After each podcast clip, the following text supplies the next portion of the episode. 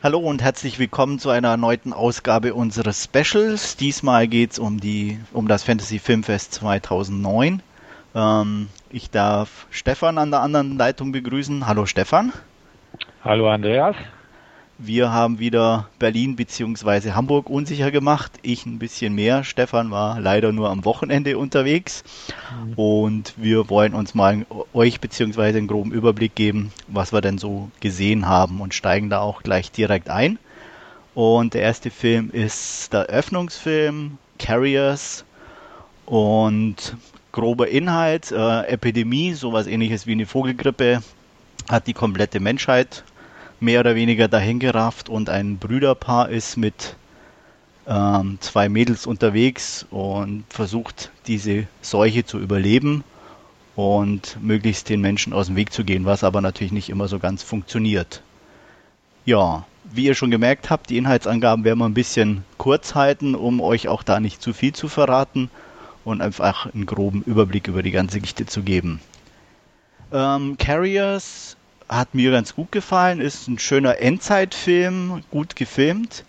Ein bisschen zu lang meiner Meinung nach. Ähm, gut ähm, anzusehen von den Darstellern. Ähm, auch ein bisschen mehr, wie soll ich sagen, äh, auf die Charakterentwicklung ausgelegt und äh, das Verhältnis untereinander und die Spannungen innerhalb der Gruppe. Ähm, ja, Du wolltest den, glaube ich, auch sehen, Stefan, soweit ich das im Kopf habe. Ja, auf jeden Fall. Also nicht nur, weil ich mir eigentlich fast jeden Film mit Piper Parabo anschaue, sondern ähm, weil ich Filme dieser Art eigentlich sehr gern mag. Der Trailer hat mich sehr angesprochen. Ich hätte nicht gedacht im Vorfeld, dass er Eröffnungsfilm wird, weil er eher wie so eine kleinere Produktion aussieht, die euch, glaube ich, auch schon so zwei, drei Jahre auf dem Buckel hat, wenn ich mich nicht recht irre. Ähm, Trailer gefiel mir gut und ich hätte mir auf jeden Fall angeguckt. Ähm, wie sieht denn das so bei dem Film aus in Sachen Härtegrad und so? Ich frage deswegen, weil der angeblich ja für die US-Kinos auf PG-13 runtergeschnitten werden soll. Habe ich jedenfalls gelesen. Ähm, ist, würde das den Film total ruinieren oder sehr schaden? Oder wie sieht das grundsätzlich denn aus? Also ich kann jetzt natürlich nicht sagen, welche Version da genau gelaufen ist, ob es da unterschiedliche äh, Versionen gibt, auch zu den USA. Der Härtegrad ist nicht groß, ganz ehrlich. Ich meine, es gibt mhm. äh, natürlich ein paar eklige Leichen, die aber über die Laufzeit verteilt sind und auch nie plakativ irgendwo in Szene gesetzt werden. Es ist halt ähm, insofern, ich hart in, in Anführungsstrichen, wie, wie die untereinander natürlich mit umgehen. Also auch ähm, um, um zu überleben. Das heißt also, da wird auch, ohne zu viel zu verraten, halt zum Beispiel zwei ältere Damen erschossen in einem Auto, um an Benzin zu kommen.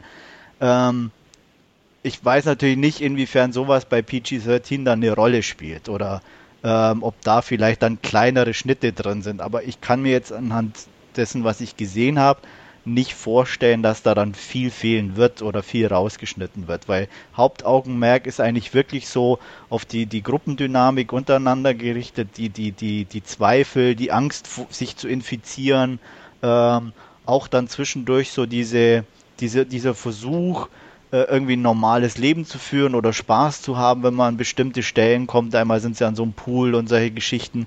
Also ich, wie gesagt, außer es gibt da wirklich noch die, die ultra harte Fassung, von der ich nichts weiß, aber ich kann es mir eigentlich nicht mhm. vorstellen. Ich denke wirklich, dass da die Schnitte dann eher im Sekundenbereich sind oder im Frame-Bereich, um dann eben vielleicht Einschusslöcher oder, oder ähnliches oder dazu detaillierte Sachen dann vielleicht ein bisschen auszublenden. Mhm. Ja, okay. Also das, was ich auch gelesen habe, erste Stimmen zum Eröffnungsfilm in Hamburg und Berlin, manche hatten ja scheinbar auch wirklich was in Richtung 28 Days Later oder 28 Weeks Later vom Härtegrad erwartet und waren dementsprechend ein bisschen enttäuscht. Aber ja. ähm, also dementsprechend hört sich das nach einem ruhigen Film an, was auch vielleicht mal ganz gut zur Abwechslung ist in dem Bereich. Ja. Und äh, ja, also wie gesagt, ich werde mir möglichst bald angucken, ähm, wenn er tatsächlich selbst leicht geschnitten in die Kinos kommen, werde ich den dann auslassen, aber ich denke, denn auf DVD kann man ja dann sowieso heutzutage mit einer unrated Fassung rechnen, selbst wenn die nur ein paar Sekunden länger ist und das sollte passen. Also ich denke auch nicht, ich weiß nicht, korrigiere mich, wenn ich falsch liege, dass es jetzt ein Film ist, den man unbedingt im Kino gesehen haben muss, oder? Nein, nein, absolut nicht. Also da hast du auch recht. Also es wirkt wirklich eher wie ein kleinerer Film. Klar sind äh, ein paar bekannte Gesichter dabei. Ich meine, Chris Pine ist halt inzwischen, sage ich jetzt mal, aus Star Trek bekannt als Captain Kirk. Aber ich weiß jetzt nicht mal, ob, ob Carriers nicht schon vorher gedreht wurde und er da noch relativ unbekannt war und eigentlich diese, die, seine Bekanntheit jetzt dem Film auch zugute kommt. Ähm, sein Bruder Danny wird gespielt von Lou Taylor Pucci, den man auch aus Southland Tales kennt. Äh, auch jetzt nicht so die, der riesenbekannte Typ, aber ich meine, man kennt die Leute eigentlich alle vom Sehen zumindest. Also mhm. und von daher, also ja. es ist definitiv ein Blick wert. Als Eröffnungsfilm war er mir auch ein bisschen zu klein, kann man fast sagen. Also man erwartet da eigentlich immer irgendwie was Besonderes. Er ist unterhaltsam mhm. und gut anzusehen, aber definitiv für mich auch kein Eröffnungsfilm für ein Festival. Okay. Ja, also er wurde auf jeden Fall vor Star Trek gedreht und äh, hatten auch einige geschrieben, dass der im Prinzip Chris Klein, also beziehungsweise äh, die Bekanntheit des Hauptdarstellers durch Star Trek jetzt ausnutzt, um da doch einen US-Kinostart rauszuhauen ja. und so. Also, ja, ist halt Marketing, ne? Natürlich, kennen wir ja. ja. Ja, ja. Ja, nee, gut, okay. Ja, also wie gesagt, man kann gut angucken. Ähm, es gibt positivere als auch negativere Stimmen, was den Film betrifft. Manche finden ihn langweilig. Ähm, ich denke, es ist wirklich schwierig, da, da so einen, einen Tipp oder so abzugeben. Ähm, angucken, eigene Meinung bilden, weil er wirklich nicht so einzuschätzen ist. Also, wie gesagt, die einen einen wird da wirklich zu langweilig sein, andere finden das Thema an sich interessant und können bestimmt was damit anfangen. Hm. Ja. Okay. Wollen wir dann zum nächsten übergehen? Ja, sehr gern. Und äh, ich würde sagen, mach einfach mal weiter. Ja, mache ich gleich weiter. Ich habe eh am meisten gesehen, das heißt, ihr werdet sowieso ganz viel von mir hören. ähm, äh, nächster Film, den ich gesehen hatte, war Killing Room von Jonathan Liebesman, der bis jetzt äh, bekannt wurde durch Darkness Falls und Texas Chainsaw Massacre The Beginning. Ähm, ersterer ja, ja eher Mainstream war, ein bisschen härter und zweiterer sehr hart. Ähm, der neue Film ist eigentlich mehr Psychologie, ähm, weniger Horror.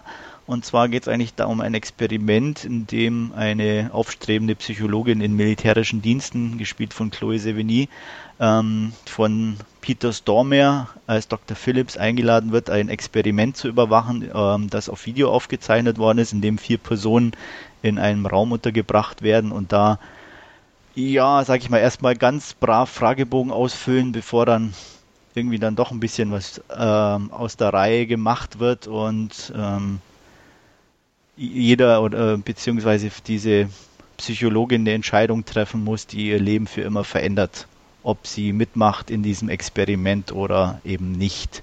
Zu viel verraten darf man eigentlich nicht, weil natürlich da gerade in so einem fast schon Kammerspiel, weil es im Endeffekt sich über um, in zwei Räumen stattfindet, mehr oder weniger dieser klinische Raum, äh, in dem die vier Personen sind und äh, die Überwachungszentrale, äh, in dem die anderen beiden sich aufhalten Mehr ist eigentlich fast gar nicht zu sehen, außer im letzten Drittel gibt es noch ein bisschen was von diesem Militärkomplex zu sehen, aber auch eher nur Gänge, also nicht sonderlich viel.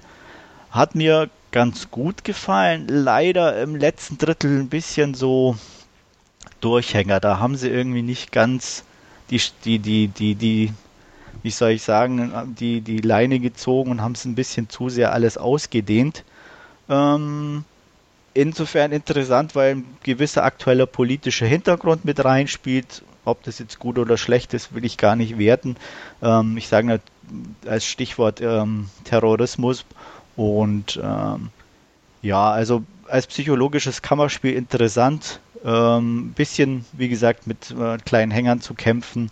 Schauspieler gehen in Ordnung, vor allem Chloe Sevigny und Peter Stormer sind äh, richtig gut, die haben mir sehr gut gefallen die vier Protagonisten in der, im Experiment, da sind unter anderem Claire Duval und Timothy Hutton vertreten, waren eher nicht so überzeugend, was das Ganze irgendwie auch so in, in zwei Abschnitte wirklich so diesen Experimentraum und den anderen Raum aufteilt. Der eine Raum war gut, der andere nicht so gut.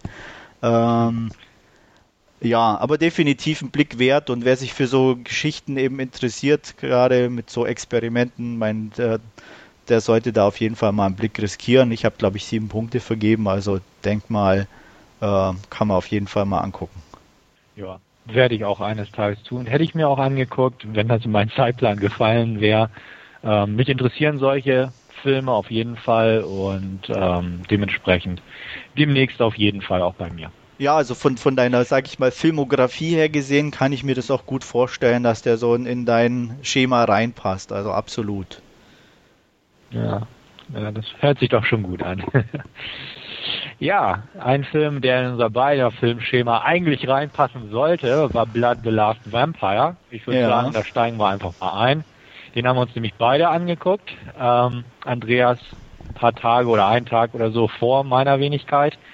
Blood the Last Vampire ist die Verfilmung äh, eines Animes und äh, die Grundbasis der Geschichte wird beibehalten. Es gibt eine ominöse Behörde, die äh, eine ja, Daywalkerin, hätte ich fast gesagt, eine Vampirin beschäftigt, in Anführungsstrichen, die Dämonen, sprich andere Bloodsucker jagt und sich in diesem Fall jetzt auf einer Militärbasis in den 70ern zu Zeiten des Vietnamkriegs, einer US-Militärbasis wohlgemerkt, äh, einschleicht unter falscher Identität, dort ja, eingesetzt wird, inkognito als Schulmädchen. Und äh, ja, da lungern natürlich auch einige Blutsauger innerhalb dieser Reihen der Schule und Militärbasis Umgebung. Und sie muss dann auch schnell die Tochter des Generals beschützen. Auch da will ich gar nicht zu sehr ins Detail gehen, weil die Handlung ähm, ja sehr dünn ist, möchte ich mal behaupten. Ähm, inszeniert wurde das Ganze auf jeden Fall von Chris Nahon oder Nahon, ähm, der mit Kiss of the Dragon Bekanntheit erlangt hat in manchen Kreisen, dem Jet Li-Film und auch ähm, das Imperium der Wölfe mit Jean Reno hinterhergeschoben hat. Diese ja, Hongkong, Japanisch, Französisch und glaube ich noch ein Land war dabei. Co-Produktion aus dem Jahr 2009. Ähm, sollte eigentlich die meisten begeistern auf den ersten Blick, wenn man den Trailer anschaut. Ähm, wirkt er auch sehr ansprechend. Man sieht schon so ein bisschen CGI und so, aber ja, Schwertkämpfe, Sch Japanerinnen in Schulmädchenuniformen, die Schwerter schwingen. Klingt alles sehr nett, sah auch sehr nett aus. Leider sehen manche Effekte weniger nett aus, um das mal ganz vorsichtig zu formulieren. Genau genommen gehen manche Creature Effects gar nicht, um das mal so ganz platt zu formulieren. Wer den amerikanischen Sci-Fi Channel kennt und deren Eigenproduktionen, die ja für ihre miesen Effekte berücksichtigt, äh, berüchtigt sind, so ungefähr lässt sich das vorstellen. Nur halt im Kino umso schrecklicher, nicht auf dem Bildschirm, sondern auf einer großen Leinwand. Ähm, funktioniert überhaupt nicht. Und das zieht den Film merklich runter, während die Action an sich recht nett anzusehen ist und das ganze Setting auch, hat das also gar nicht funktioniert. Und ich glaube, du denkst da nicht viel anders als ich, Andreas. Nee, oder? ganz, ganz genauso. Also das war wirklich, ich, ich sag mal, das erste Drittel oder bis so dieser erste Creature-Effekt war auftaucht, war richtig angenehm, gut anzusehen, äh, nette Action, aber in dem Moment, das haut einen so runter, das war wirklich so, ja, mit dem Holzhammer und nee, das ging irgendwie gar nicht. Und danach fand ich auch, kann, kommt man überhaupt nicht mehr so in den Film rein, weil es so äh, wirklich vor den Latz geknallt wird und auch so ohne viel Liebe irgendwo daherkommt. Also ich kann äh, das nicht anders sagen. Ich würde es nicht mal auf, auf niedriges Budget äh, schieben, weil dass es anders geht, äh, beweisen täglich Amateurfilmer äh, ohne Ende. Also das war wirklich wie hingerotzt. Also anders kann man das gar nicht sagen. Ja. Also ich hatte irgendwann schon förmlich Angst vor dem nächsten Creature Effect und habe gebetet, dass nicht noch so ein Ding kommt. Leider passiert es dann doch. Und, ja. ähm, Andreas und ich haben auch schon schon mal uns drüber unterhalten. Es gibt eine Szene, die an Underworld 2 erinnert, wo halt ein geflügelter Dämon, sage ich mal, einen fahrenden LKW angreift. Und Underworld ist nun auch nicht gerade das Mega-Budget-Ding gewesen aber es sieht 200.000 Mal besser aus als in diesem Film. Und äh, also teilweise kann man nur mit dem Kopf schütteln, was man da geboten bekommt. Ähm, der Film wirbt damit, von den Produzenten von Hero und so gewesen zu sein, oder er ist es ja auch.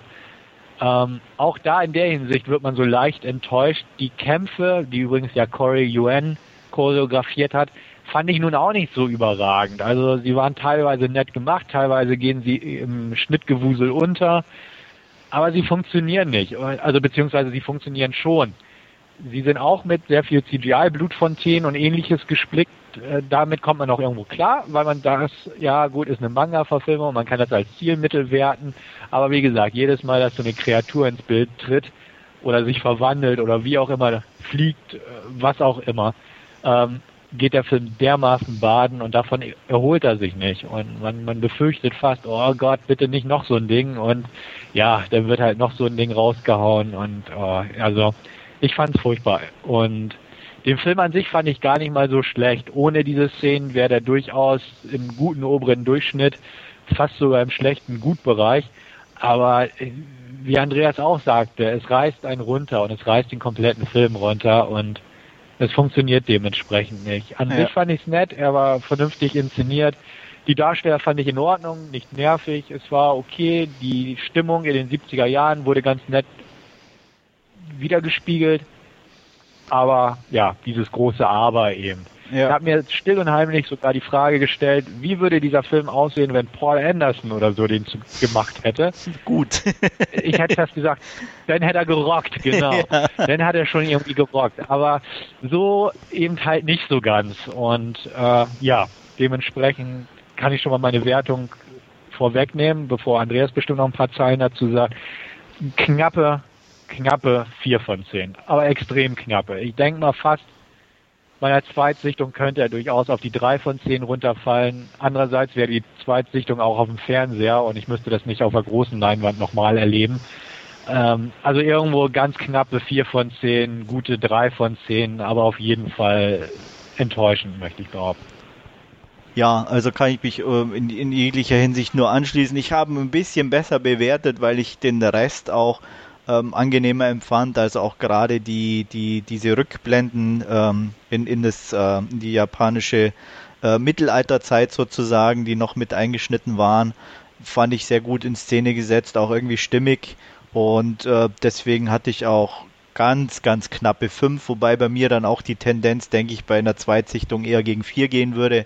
Ähm, aber mehr ist beim besten Willen nicht drin. Also man kann einfach die Augen vor den Mängeln nicht verschließen und ähm, das, was doch einigermaßen positiv ist, ähm, kann die schlechten Punkte einfach nicht, nicht, nicht vergessen machen. Und das macht, wie gesagt, wie wir auch schon erwähnt haben, den Film komplett kaputt eigentlich. Wer drüber hinwegsehen kann, wird bestimmt ein bisschen besser unterhalten als wir beide, aber äh, wer ehrlich ist, muss einfach zugeben, dass es Kacke war. Und äh, wer, wer die Muttersprache dieses Films beherrscht, hätte ich jetzt fast gesagt, der wird auch ein bisschen mehr damit anfangen können, denn die erwähnten netten Rückblenden sind leider ohne Untertitel beim Filmfest. Und ja. da sie ich mal durchaus dialogreich über mehrere Minuten hinziehen, saßen wir auch davor, also jetzt meine Bekannten und ich, und dachten uns auch, mhm, nett, aber das leider kein Wort verstanden. Ja. Sehr ärgerlich irgendwo. Fand ich ein bisschen irritierend. Das Publikum war auch irritiert, muss man auch sagen. Ja. Und ganz merkwürdig eben. Konnte ich auch ja. nicht nachvollziehen. Also es, es, hat sich mir überhaupt nicht erschlossen. Also man hat auch bei uns in Berlin genau gemerkt, während der Passagen wurde das Gemurmel größer und äh, jeder hatte so, oder man, man, hat richtig gemerkt, dass eigentlich jeder gerne wissen würde, was gesprochen wird. Ähm, aber es kam einfach nichts und es war schon ein bisschen sehr komisch. Also äh, nachdem ich dachte erst, ja. dass vielleicht ein Fehler vorliegt, aber nachdem es bei dir in Hamburg ja genauso war, scheint es wirklich so nur so eine Kopie gewesen zu sein, ohne die entsprechenden Untertitel. Also man kann nur hoffen, dass mhm. auf einer DVD oder Blu-ray dann in, da entsprechende Untertitel einfach vorhanden sind. Zuerst dachte ich, es wäre auch so ein Stilmittel. Es gibt ja manche Filme, die bestimmte Passagen bewusst in der Originalsprache lassen. Ähm, so am Anfang, ich glaube, einer der ersten Szenen war, wo die, die böse Gegenspielerin in ein Hotel eincheckt und so ein paar Worte mit dem ähm, ja, Concierge oder wem auch immer wechselt. Da dachte ich, okay, ne, kein Problem. Aber spätestens bei, wirklich bei diesen Flashbacks, wo man die Hauptprotagonistin sieht, wie sie mit ihrem Ziehvater oder echten Vater oder wer auch immer das war, äh, spricht und wirklich echte Dialoge, wo man weiß, Mensch, hier wurde was Bedeutendes für die Handlung gesagt, Also spätestens da denkt man sich auch, Mann, was habt ihr euch dabei schon wieder gedacht? Ne? Also ich hoffe auch, ähm, dass die definitiv Untertitel in diesen Passagen bei irgendwelchen DVDs und Blu-rays dabei sind, weil sonst, ja, bisschen, bisschen merkwürdig. Ja, wobei man natürlich nicht mal sicher sagen kann, ob es wirklich was Wichtiges für den Film war. Ich meine, vielleicht haben sie sich halt nur unterhalten, wie langweilig ihnen doch ist. Also, ja. und es wurde deshalb nicht untertitelt. Also, ja, muss man ja, wirklich wohl warten, also. bis den noch jemand sieht und uns da vielleicht äh, auf die Sprünge hilft. Genau. Tja. Ja, also wie gesagt, den können wir nicht so richtig empfehlen. Äh, ich bin zwar auch äh, ein bisschen Asien-affin, aber das war dann doch auch für mich zu viel des Guten. Mhm. Ja. Ja, als nächstes hast du dir einen Film vorgenommen, den ich mir auch sehr, sehr, sehr gern angeguckt hätte, nämlich The Tournament. Da ja. hat der Trailer ja schon die Bude gerockt.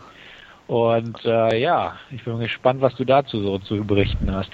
Also ich kann sagen, auch der Film rockt. Also ähm, im Endeffekt geht es darum, dass sich alle sieben Jahre die besten Killer, irgendwie 30 Stück, äh, irgendwo auf der Welt in einer vorher ausgesuchten Stadt ähm, treffen und ähm, natürlich reiche Scheichs, russische Millionäre und sonstiges in dem Raum sitzen, das Ganze über Kameras verfolgen und irgendwie auf ihre Favoriten wetten und am Schluss bleibt einer übrig und ähm, ja, der gewinnt dann irgendwie ein paar Millionen.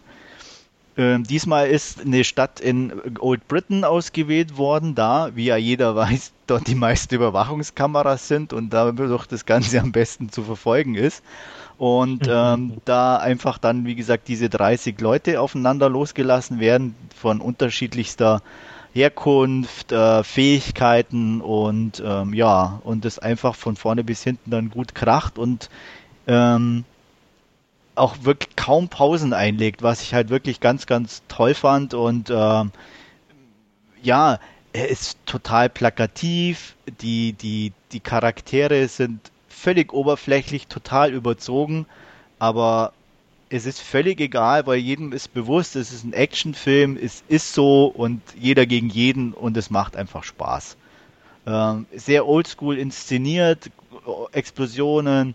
Also ich habe jetzt keine wirklich bewussten CGI-Effekte wahrgenommen. Auch ähm, Blut oder sonstiges sieht relativ gut aus und auch, auch echt in Anführungsstrichen. Ähm, äh, gute Fights, ähm, wirklich tolle Ballerei ähm, und auch relativ blutig, muss man wirklich sagen. Also Uncut könnte ja ganz knapp auch bei uns Schwierigkeiten bekommen. Mhm. Also, ja, ich, wie gesagt, ich kann ihn empfehlen. Ich habe acht Punkte gegeben und ich werde mir den auf jeden Fall zulegen, weil das ist einfach so ein richtiger Spaßfilm. Mhm. Ähm, ich weiß nicht, du hattest du im Vorfeld nicht mal mir erzählt, dass Robert Carlyle nicht so dein Favorit in Sachen Film oder Darsteller ist? Oder genau. nein, hast, nein, hast du ganz richtig ja. verstanden. Also okay. er, ich, ich, also er geht, weil so gerade 28 Days und solche äh, oder Weeks, solche Geschichten, ähm, ja, ich, ich kann ihn über mich ergehen lassen, ohne dass er mich jetzt wirklich an den Rand des Wahnsinns treibt oder ähnliches, aber ich finde ihn schauspielerisch nicht gut. Äh, er ist wie immer so ein Tick over the top, auch bei den ernsten Sachen und was aber hier ja einfach durch das, dass wirklich alle so total strange und over the top sind, überhaupt nichts ausmacht. Und dadurch wirkt er auch nicht so schlimm, sage ich mal, wie in einem ernsteren Film. Und okay. ähm, ist auch einfach, äh, man darf natürlich auch wieder nicht zu viel verraten. Er ist jetzt nicht unbedingt einer, der da freiwillig an diesem Tournament teilnimmt. Mhm. Und ähm, ja, hat dadurch eigentlich auch nicht so viel zu tun. Äh, wer halt rockt, ist Kelly Hu, die macht äh, ihre Sache sehr ordentlich. Ähm, schauspielerisch muss sich da keiner äh, irgendwie überarbeiten, aber actiontechnisch wirklich ganz klasse. Wing Rames ist dabei, der ähm, irgendwo schwankt zwischen Testosteronstier und ähm, doch kurz vor der Rente, irgendwie also sehr merkwürdig, aber es ich, wie gesagt, ich hatte meinen Spaß. Also man darf den nur um Himmels Willen nicht ernst nehmen und ähm, aber ich glaube, wer das tut, ist sowieso völlig falsch am Platz. Einfach Hirn aus und ähm, 90 Minuten oder wie lange es einfach Spaß haben. Ja, hört sich ja verheißungsvoll an. Ja, also ich denke mal so, so die, äh, vom, vom, vom Feeling her kam er auch beim Festival relativ gut an. Ich meine, auch nicht bei jedem, wie gesagt, wer mit so Sachen nichts anfangen kann. Ähm, klar, aber so was ich so mitbekommen habe in anderen Foren oder Reviews, kam der eigentlich relativ gut und spaßig weg. Also. Hm. Ja, okay. Ich denke mal, wie gesagt, wer auf altgemachte Action steht, äh, macht damit bestimmt nichts falsch. Ja, schön. Ja. Okay. Ja. Willst du gleich noch mal einen weitermachen? Ich ja. hau gleich noch einen hinterher. Äh, voll, völliges Kontrastprogramm. Äh, eins meiner persönlichen Highlights auf dem diesjährigen Fantasy Filmfest. Ähm, Pontypool. Ähm, wem der Name nicht sagt, hat mir auch nichts, ist der äh, Name einer kleinen kanadischen Stadt äh, oder Stadtteils ähm, und spielt im Endeffekt in einer Radiostation ähm, Stephen McHattie, den ich vorher auch nicht kannte, spielt einen Moderator Grant Massey, ähm, der praktisch äh, im tiefsten Winter, was in Kanada ja nichts Außergewöhnliches ist, an die Radiostation fährt und da seinen äh, morgendlichen Radiogruß loszuwerden. Und so nach und nach trudeln Meldungen ein über irgendeinen Mob durchdrehender Menschen, die andere angreifen und äh, ein Außenreporter Ken meldet sich mit einem Live-Bericht und äh, also sehr extrem alles, dass draußen alles irgendwie völlig chaotisch ist und so langsam kommen die ersten kleineren Anzeichen auch direkt an der Radiostation an und ähm, im Endeffekt ja ist halt dieses ganze ist auch wirklich nur in dieser Radiostation. Man sieht nur am Anfang, wie ähm, Grant Messi zur Radiostation hinfährt, aber alles andere ist, spielt eigentlich wirklich nur in diesen Räumen. Und ähm, ja, macht tierisch Spaß, weil es meiner Meinung nach ein sehr intelligenter Film ist, der viel mit Sprache arbeitet, der einen ganz wunderbaren Sinn für Humor teilweise mit drin hat, der durch äh, Stephen McCatty, der eine super Radiostimme hat, also so richtig tief mit dieser, mit so einem ähm, ja, wie man eigentlich sich auch so eine, diese Trailer-Stimmen immer im, äh, im, amerikanischen Original mhm. oder so kennt, einfach so super und das passt so genial und er hat, das, das kommt super rüber und ähm, also da, das ist definitiv ein Film, über den darf man nicht viel verraten. Äh, man darf ihn auf keinen Fall in irgendeiner Übersetzung angucken, weil das den Film und äh, die, die Idee, die dahinter steckt, ähm, völlig ähm, aushebelt. Also äh, unbedingt, egal wer sich dafür interessiert. Also es ist nicht direkt ein Zombie-Film, kann man jetzt nicht sagen. Also auch wenn die sich ein bisschen durchgeknallt verhalten, ähm, einfach angucken. Also ich hatte also wirklich ein super klasse Film. Wird demnächst auch in Deutschland veröffentlicht. Ich glaube irgendwie Oktober oder November von MIG-Film. Ähm, ist jetzt auch nicht übermäßig brutal oder man sieht auch kaum was, kommt auch, glaube ich, äh, FSK 16, also zugreifen, angucken, aber wie gesagt, guckt äh, vorher, ob das Original drauf ist. Ähm, auf Deutsch wird der Film völlig äh, unwirksam sein, meiner Meinung nach. Ja, es hört sich ja ganz gut an. Das war einer dieser Filme, von denen hatte ich mal gelesen und gehört, aber auch nichts genaueres und im, im Filmfestheft entdeckt und ja, hm, aber eher überblättert, sage ich mal so. Und ähm, deswegen freut es mich auch, so eine Rückmeldung zu bekommen, weil ich denke auch, sonst wäre der Film irgendwie, denke ich mal, halbwegs an mir vorübergezogen. Aber das, das, was du so erzählst, klingt eigentlich sehr gut. Passt auch ins Schema, was ich mir sehr gerne angucke. Und ähm, ja, freut mich auf jeden Fall, weil, wie gesagt, ja. kleine Produktion und äh, ja, ich, äh, ich, ja, wie du sagst, es kann, kann sein, dass vielen das nichts sagt und die dementsprechend dran vorbeigehen, aber vielleicht sollte man da doch wirklich nochmal einen genaueren Blick drauf werfen. Ich werde es jedenfalls tun. Absolut. Also wie gesagt, von mir, ich kann nur empfehlen, äh, es ist eine sehr kleine Produktion, aber er ist es wert, dass man einen Blick drauf wirft und äh, mir hat einfach gefallen, dass er mal so einen völlig anderen Dreh mit drin hat und mal was Neues auch versucht und es aber auch richtig gut umsetzt, diese Idee. Also ähm, und auch so konsequent durchsetzt. Ähm, man kann sich über den Schluss ein bisschen streiten, aber ich, ich finde insgesamt, also ähm, ja, definitiv eine Empfehlung von mir und hat auch einen Nadentipp und knappe 9 von 10 Punkten von mir bekommen. Mhm. Ja, du erwähntest gerade Pontypool sei ein intelligenter Film. Ähm, ich gehe mal ins Gegenteil. Ich habe mir Cabin Fever 2 Spring Fever angeguckt, der ein sehr unintelligenter Film ist. Ähm, was aber auch nicht schlecht ist. Ähm, sprich, er ist ein Fun-Streifen. Fun, Splatter, Trash, billig, lustig, humorvoll, dumm. Wer sowas mag, ich sage nur 2001 Maniacs und sowas, ähm, der wird hier seine Freude haben. Insgesamt schließt der Film nahtlos an Eli Roths Vorgänger an. Ähm, man sieht sogar den Hauptdarsteller aus dem ersten Teil am Anfang noch, wie er in diesem Tümpel erwacht, schon leicht angefressen von dem Virus, der da grassiert. Ähm, ja, sagen wir es mal so, ohne großen Spoiler einzubauen. Er überlebt die Anfangscredits nicht. Und danach geht die Handlung einfach nahtlos weiter. Das Wasser wird abgefüllt, in dem der Virus haust, ähm, in Flaschen abgepackt. Übrigens sehr interessant in Form einer Zeichentricksequenz, einer lustigen, billig gemachten Animationssequenz, sehr humorvoll das Ganze, ähm, wird halt dieser Abfüllprozess und so veranschaulicht. Am Ende des Films, kurz vor den Schlusscredits, gibt es ebenfalls noch so eine kleine Zeichentricksequenz. Man merkt also sehr, sehr schnell, dass der ganze Film sich nicht ernst nimmt, dass die Macher klar mit dem Augenzwinkern rangegangen sind. Auf jeden Fall, wie gesagt, dieses Wasser wird abgefüllt. Mehrere Flaschen davon werden an die örtliche Highschool geliefert, wo am Abend gerade der Prom stattfindet.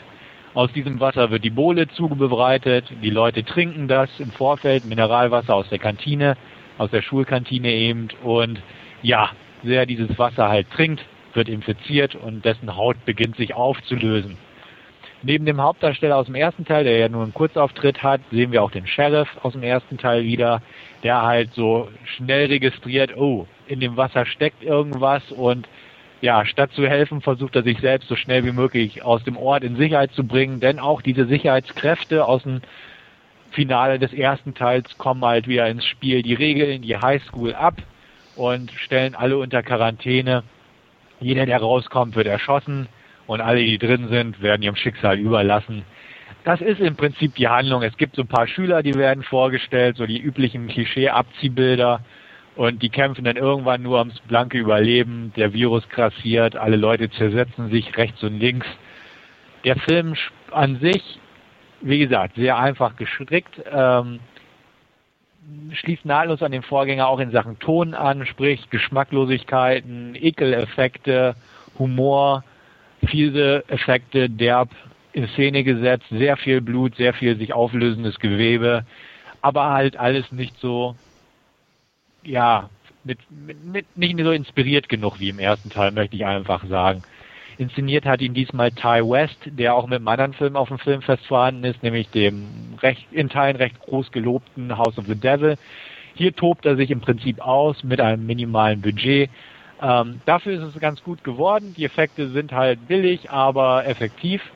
Der Humor ist Geschmackssache, weil ja gut, ähm, ja, über manche Sachen kann man lachen, aber da muss man auch schon einen gewissen Humor für haben es fließen sehr, sehr viele Körperflüssigkeiten aller Art. Also es wird gekotzt, man sieht Sperma, man sieht Penisse, die abfallen und diverse andere Sachen. Also es gibt halt Szenen, wo jemand in die Bohle pisst, um sich zu rächen an seinen Mitschülern. Ja, das Urin wird dann kurz dann blutig und dann und so weiter und so fort. Man trinkt dann das und so weiter. Also auf diesem Niveau spielt sich der komplette Film ab. Ähm, er ist dumm. Er macht irgendwo Spaß. Rein objektiv kann ich über eine 4 von 10 echt nicht hinauskommen, weil ihm auch das gewisse Etwas des Vorgängers fehlt. Aber im Festivalrahmen und ich sag mal auf dem Videoabend mit viel Alkohol, Chips und vielen Kumpels, die auch entsprechend solche Filme ganz gern mal angucken, macht der Film Laune. Handwerklich ist er natürlich sehr low budget und, und so weiter. Ähm, ja, was soll ich sagen? Fun, Splatter, Trash, Horror, der billigen Art, aber durchaus amüsant irgendwo, qualitativ 4 von 10, Spaßfaktor durchaus so 7 von 10. Aber naja, was soll ich dazu sagen? Ja. Ich weiß nicht, mochtest du den ersten Teil überhaupt? Äh, Im Gegensatz zu äh, den Nachfolgefilmen mochte ich Cabin Fever sehr, ja. Also Hostel war okay. ja nie meins. Ähm, die fand ich ähm, immer ziemlich dämlich. Ähm, aber Kevin Fieber 1 hat mir sehr gut gefallen. Also der war, ja, wie du schon sagtest, einfach humorvoll, gut umgesetzt und dadurch auch gut anzusehen. Auch vom, vom, von der Produktion her einfach gut gemacht, ähm, die ganzen Geschichten und deswegen werde ich mir den zweiten sicher nicht ansehen. Ja, kann ich mir nicht vorstellen, ja. dass der mir jetzt in irgendeiner Weise Spaß machen würde. Hm. Aber. Also ich hatte ja am Anfang gesagt, 2001 äh, Maniacs, den hatte ich damals auch eine 4 von 10 gegeben, hatte ich auch auf dem Fil Filmfest gesehen. Ähm, dementsprechend, das, das folgt nahtlos in diesem Fußstapfen im Prinzip. Wer mit sowas was anfangen kann, mit Geschmacklosigkeiten und Ekelhorror und billig auch, der wird seine Freude haben. Wer ein großer Fan des ersten Teils ist, oder so wie ich, den auch sehr amüsant fand, der wird ein bisschen enttäuscht sein, weil es ist eine Fortsetzung, sehr schlicht gemacht und der den Ekelfaktor versucht auf eine neue Ebene zu heben, ähm, was ihm nur bedingt gelingt, einfach weil dieses Inspirierte hinter der Kamera und auch vom Drehbuch her irgendwo fehlt. Also dementsprechend ähm, kann ich dich verstehen, wenn du sagst, dass du dich vom zweiten fernhältst und ich kann auch sagen, ja, vielleicht irgendwann mal ruhig angucken, aber ich kann mir auch nicht vorstellen, dass er dir auch nur annähernd so gefällt wie der erste Teil. Ja, deswegen habe ich den auch nie irgendwo auf dem Radar gehabt und so mit DTV-Fortsetzung habe ich stehe ich eben ein bisschen auf Kriegsfuß, also ähm, da gucke ich mir dann lieber irgendwie neuere Sachen an. Ja, kannst du auch in dem Fall durchaus tun. Werde ich. ja, kommen wir wieder was zu völlig anderem. Wir hüpfen heute hin und her. Und zwar habe ich mir was Norwegisches angeguckt. Und zwar äh, wieder mal von Ole Bornedal. Auch ein alter Bekannter des Filmfestivals. Und diesmal hat er uns beglückt mit Deliver Us from Evil. Ein Provinzdrama sozusagen. Es geht im Endeffekt um Johannes Anwalt, der in sein Heimatdorf zurückkehrt mit Frau und zwei Kindern, um sein Elternhaus zu renovieren, da sein trunksüchtiger Bruder überhaupt nichts auf die Reihe bekommt. Ähm, er fährt LKW und bei einer dieser Touren überfährt er aus Versehen die Frau des Dorfpatriarchen und schiebt es aber einem bosnischen Flüchtling, der in dem Dorf lebt, in die Schuhe und dadurch ähm, eskaliert die ganze Situation und ähm, Rassenhass und äh, persönliche Animositäten bahnen sich nach oben und es wird also auch sehr brutal und äh, geht auch nicht ganz ohne Leichen ab, also ohne weitere Leichen.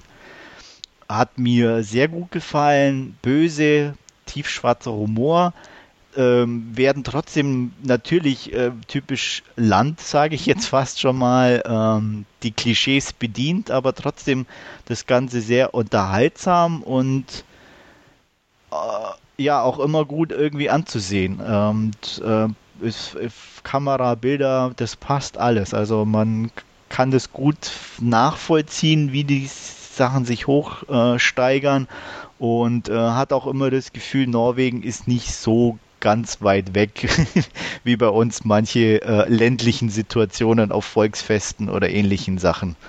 Vielleicht ein bisschen derber, aber nicht sehr viel. Ähm, kann ich empfehlen, wie gesagt, wer mit norwegischen Filmen oder auch gerade Filme von Ole Borne da was anfangen kann, unbedingt einen Blick riskieren. Hat mir sehr gut gefallen. 8 von 10 Punkten. Okay.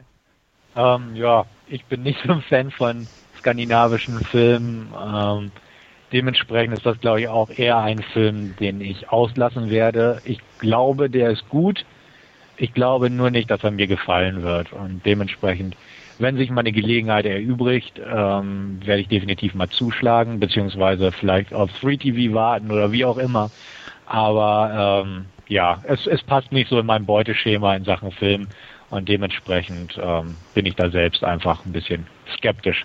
Ja, äh, kann ich mir jetzt bei dir auch nicht unbedingt vorstellen. Also wie gesagt, ich man, man, man kennt sich ja inzwischen so, was man guckt und nicht guckt und ähm, ja, kann ich mir jetzt auch nicht vorstellen. Ich denke mal, du wirst ihn vielleicht ganz okay finden können, wenn du ihn mal zu Gesicht bekommst, aber irgendwie vom Hocker hauen wird er dich nicht.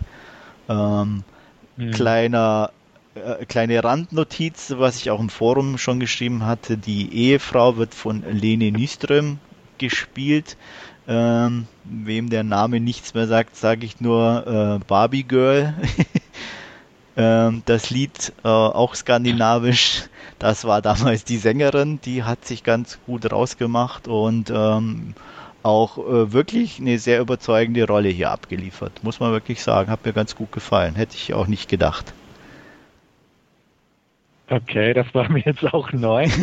ähm, ja, es ändert zwar nicht meine Meinung, aber es ist eine interessante kleine Anekdote dazu. Ja. Definitiv.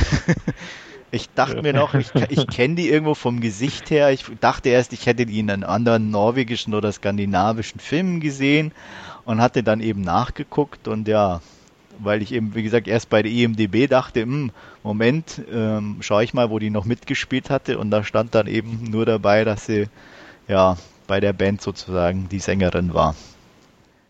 Und das ah, fand ich ja. dann auch etwas überraschend. ja, durchaus. Aber gut, ja, wie gesagt, gut. also war auf jeden Fall eine gute Darstellung, muss ich sagen, hat mir, hat mir zugesagt. Hm. Ja, schön. Ja. Apropos gute Darsteller, ähm, den nächsten Film, Moon, der bietet auch einen sehr guten Hauptdarsteller, im Prinzip auch der einzige Darsteller, der fast zu sehen ist. Man hat zwar auch noch ein paar Co-Stars, sage ich mal, aber die sind nur in Form von Videobotschaften oder in Form der Stimme von Kevin Spacey als Bordcomputer sozusagen zu sehen bzw. zu hören. Ähm, Moon spielt auf dem Mond, ja, das war fast klar, aber er spielt auf einer ja, Minenstation. Es wird ein neues, ja, wie, wie will ich sagen, äh, Energiemittel dort geerntet auf dem Mond und dann immer zur Erde geschickt in Form von ja unbemannten Raumschiffen. Und äh, diese Basis wird halt von einem Astronauten beziehungsweise Ingenieur geleitet, nämlich Sam, gespielt von Sam Rockwell, den einige vielleicht noch von äh, Drei Engel für Charlie oder Tricks mit Nicolas Cage kennen. Und jedenfalls ist es so, dass er eine drei, Mo drei Jahre lange Schicht dort absolvieren hat. Die geht jetzt demnächst zu Ende wo er dann endlich wieder zur Erde zurückkehren kann, äh, seine Frau und seine Tochter, inzwischen geborene Tochter, endlich wieder ja, sieht und in, in den Arm schließen kann. Problematisch für ihn ist die Einsamkeit, weil ähm, ja ein Livestream in Sachen Kommunikation nicht möglich ist zur Erde aus technischen Gründen. Und ähm, er kann sich höchstens nur mit seinem Bordcomputer in Anführungsstrichen unterhalten, gespielt oder gesprochen von Kevin Spacey eben. Ja, nun, kurz vor Ablauf seiner dreijährigen Schicht passiert es nun mal, dass er in einen Unfall verwickelt wird.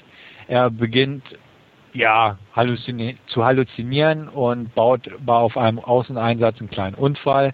Er wacht dann wieder in seiner Krankenstation und trifft dann plötzlich eine zweite Person, die sich in dieser Gestalt bzw. in dieser Basis aufhält. Bewusst stoppe ich hier mit meiner Inhaltsbeschreibung. Ähm, ja, wer den Trailer gesehen hat, weiß schon ein bisschen mehr. Da will ich jetzt gar nicht drauf eingehen. Was diesen Film faszinierend macht, ist einfach die wunderbare Stimmung, die erzeugt wird, die Einsamkeit, ähm, das ganze Grundgefühl in dieser Station, ähm, die Spannung, welche aus der Situation generiert wird. Das Ganze hervorragend unterstrichen von einem tollen Score von Clint Mansell, der auch Requiem for a Dream den Score abgeliefert hat. Inszeniert wurde der ganze Streifen von Duncan Jones, der kaum jemandem was sagen dürfte, es sei denn, er ist David Bowie-Fan, denn es ist nämlich der Sohn des berühmten Musikers, der wohl auch als Camera Operator for Tony Scott, wie mir das Programmherr vom Filmfest so informativ dargelegt hat, früher tätig war. Hier auf jeden Fall sein Regiedebüt, äußerst gelungenes Regiedebüt und ähm, ja, ich sag mal, Andreas kann ja auch noch ein bisschen was dazu sagen im Moment bevor ja. ich wieder einsteige. ähm, ja, absolut genial, hat mir sehr gut gefallen.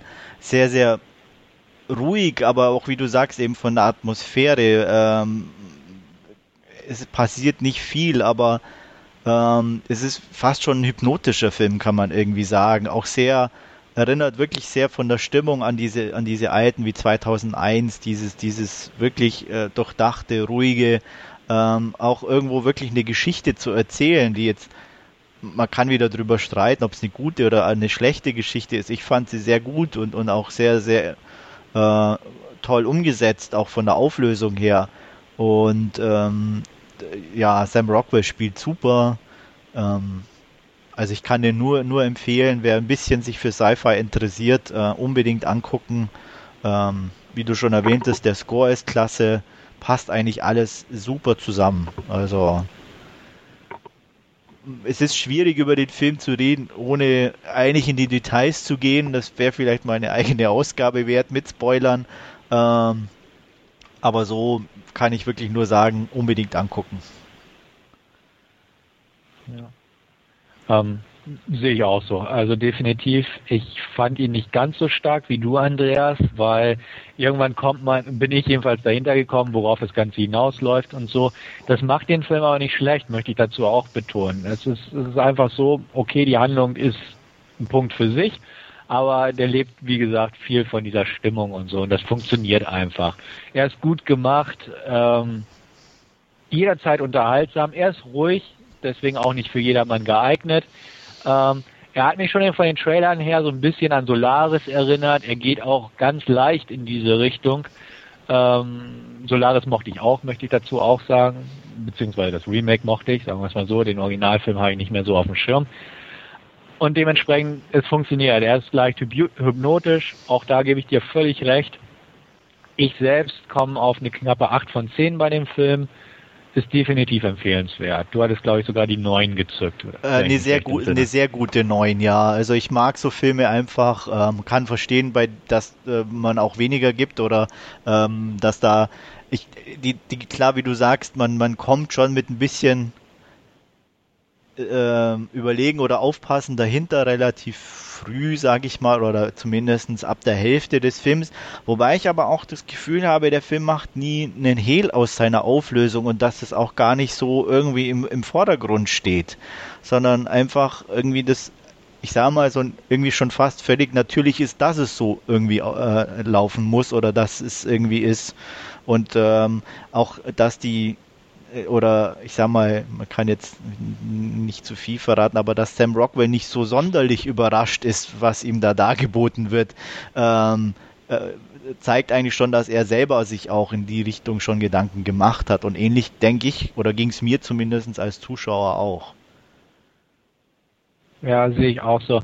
Ich war eigentlich auch sehr positiv überrascht, beziehungsweise geradezu erleichtert, dass der Film bewusst nicht in eine Kerbe geschlagen hat, die man vielleicht denken könnte, wenn man den Trailer sieht. Weil ich könnte jetzt auch wieder Referenzfilme nennen oder so, die eine ähnliche Auflösung haben, wie meine Befürchtung ursprünglich war. Da war ich sehr überrascht. Wie gesagt, wir können jetzt nicht spoilern, beziehungsweise wir wollen es nicht. Ähm, ich war froh, dass dir der Weg gewählt wurde, den der Film beschreitet und nicht eine gewisse andere, die auch durchaus hätte plausibel dargelegt werden können. Wie gesagt, ich war froh darüber, aber ähm, an sich, wie gesagt, die Story ist zweitrangig, es geht um alles andere in dem Film und das funktioniert. Ich selbst war auch sehr angetan und äh, die Leute um mich herum im Kino eigentlich auch sehr und dementsprechend kann ich da auch definitiv unterstreichen, dass der Film sehenswert und empfehlenswert ist vor allem auch. Ja, absolut. Ja, dann kommen wir wieder zum völligen Kontrastprogramm, ähm, zum Centerpiece des Fantasy Filmfests und zwar einen französischen äh, Lago Winch. Ähm, ist die ähm, Verfilmung eines belgischen Comics, der bei uns eigentlich gar nicht so bekannt ist. Ähm, ganz grob geht es um einen, ja, ähm, ich sag mal, Chef eines Milliardi Milliardenunternehmens, äh, der heimlich äh, ein Kind adoptiert, weil er keine Familie hat und den mehr oder weniger ausbilden lässt als seinen Nachfolger unbekannterweise und ähm, der aber überhaupt eigentlich dann auch im Alter kein Interesse daran hat, diese Firma zu übernehmen und sich lieber unerkannt in der Welt umhertreibt, äh, bis sein Ziehvater ähm, plötzlich äh, tot ist und wie sich herausstellt, eben ermordet wurde und er zurückkehrt, um eben dieses Unternehmen zu übernehmen, was auf wenig Gegenliebe stößt und äh, auch er, sage ich mal, mit etwas Problemen kämpfen muss. Ähm, ein schön gefilmter Film, irgendwie schon sehr französisch äh, von den Aufnahmen, schöne Damen, also vor allem eine ähm, die, und ähm, gute Action auch dabei, wobei die so fast ein bisschen zu kurz kommt. Ähm, es spielt sich wirklich fast schon sehr viel auch in diesem Wirtschaftsmilieu teilweise ab. Ähm, macht das Ganze aber nicht uninteressant es ist ein bisschen sehr geradlinig, aber auch für eine Comic-Verfilmung nicht, nicht verwunderlich. Also es sind keine großen Überraschungen. Der Bad Guy in Anführungsstrichen ist eigentlich fast von Anfang an klar. Wenn man irgendwie nur zwei Filme in seinem Leben gesehen hat, weiß man, wer hinter der ganzen Sache steckt. Ähm, aber das ist auch gar nicht so schlimm. Also, äh, wie gesagt, schön gefilmt. Ähm, ich sag mal, schöne Menschen, schöne Locations. Ein Großteil spielt in Hongkong. Ähm, hatten wir ja vor kurzem bei Push auch schon. Ist auch hier ganz toll in Szene gesetzt. Tolle Aufnahmen, auch andere Städte wirklich toll aufgenommen ähm, ich sag mal, wer auf, auf schön gefilmte Menschen und Locations steht, ähm, kann sicher mal einen Blick riskieren. Ähm, bisschen französisch angehaucht oder beziehungsweise ähm, umgesetzt und ja, ich fand ihn angenehm. Also es war jetzt kein Film, der wehtut oder den ich auch irgendwie dauernd wiedersehen müsste, aber der, ich sag mal, der einfach so für einen schönen Sonntagvormittag oder Nachmittag sich anbietet, wenn man sich nicht irgendwie anstrengen möchte. Ähm, hatte dem, glaube ich, irgendwie gute sechs von zehn Punkte gegeben. Hm.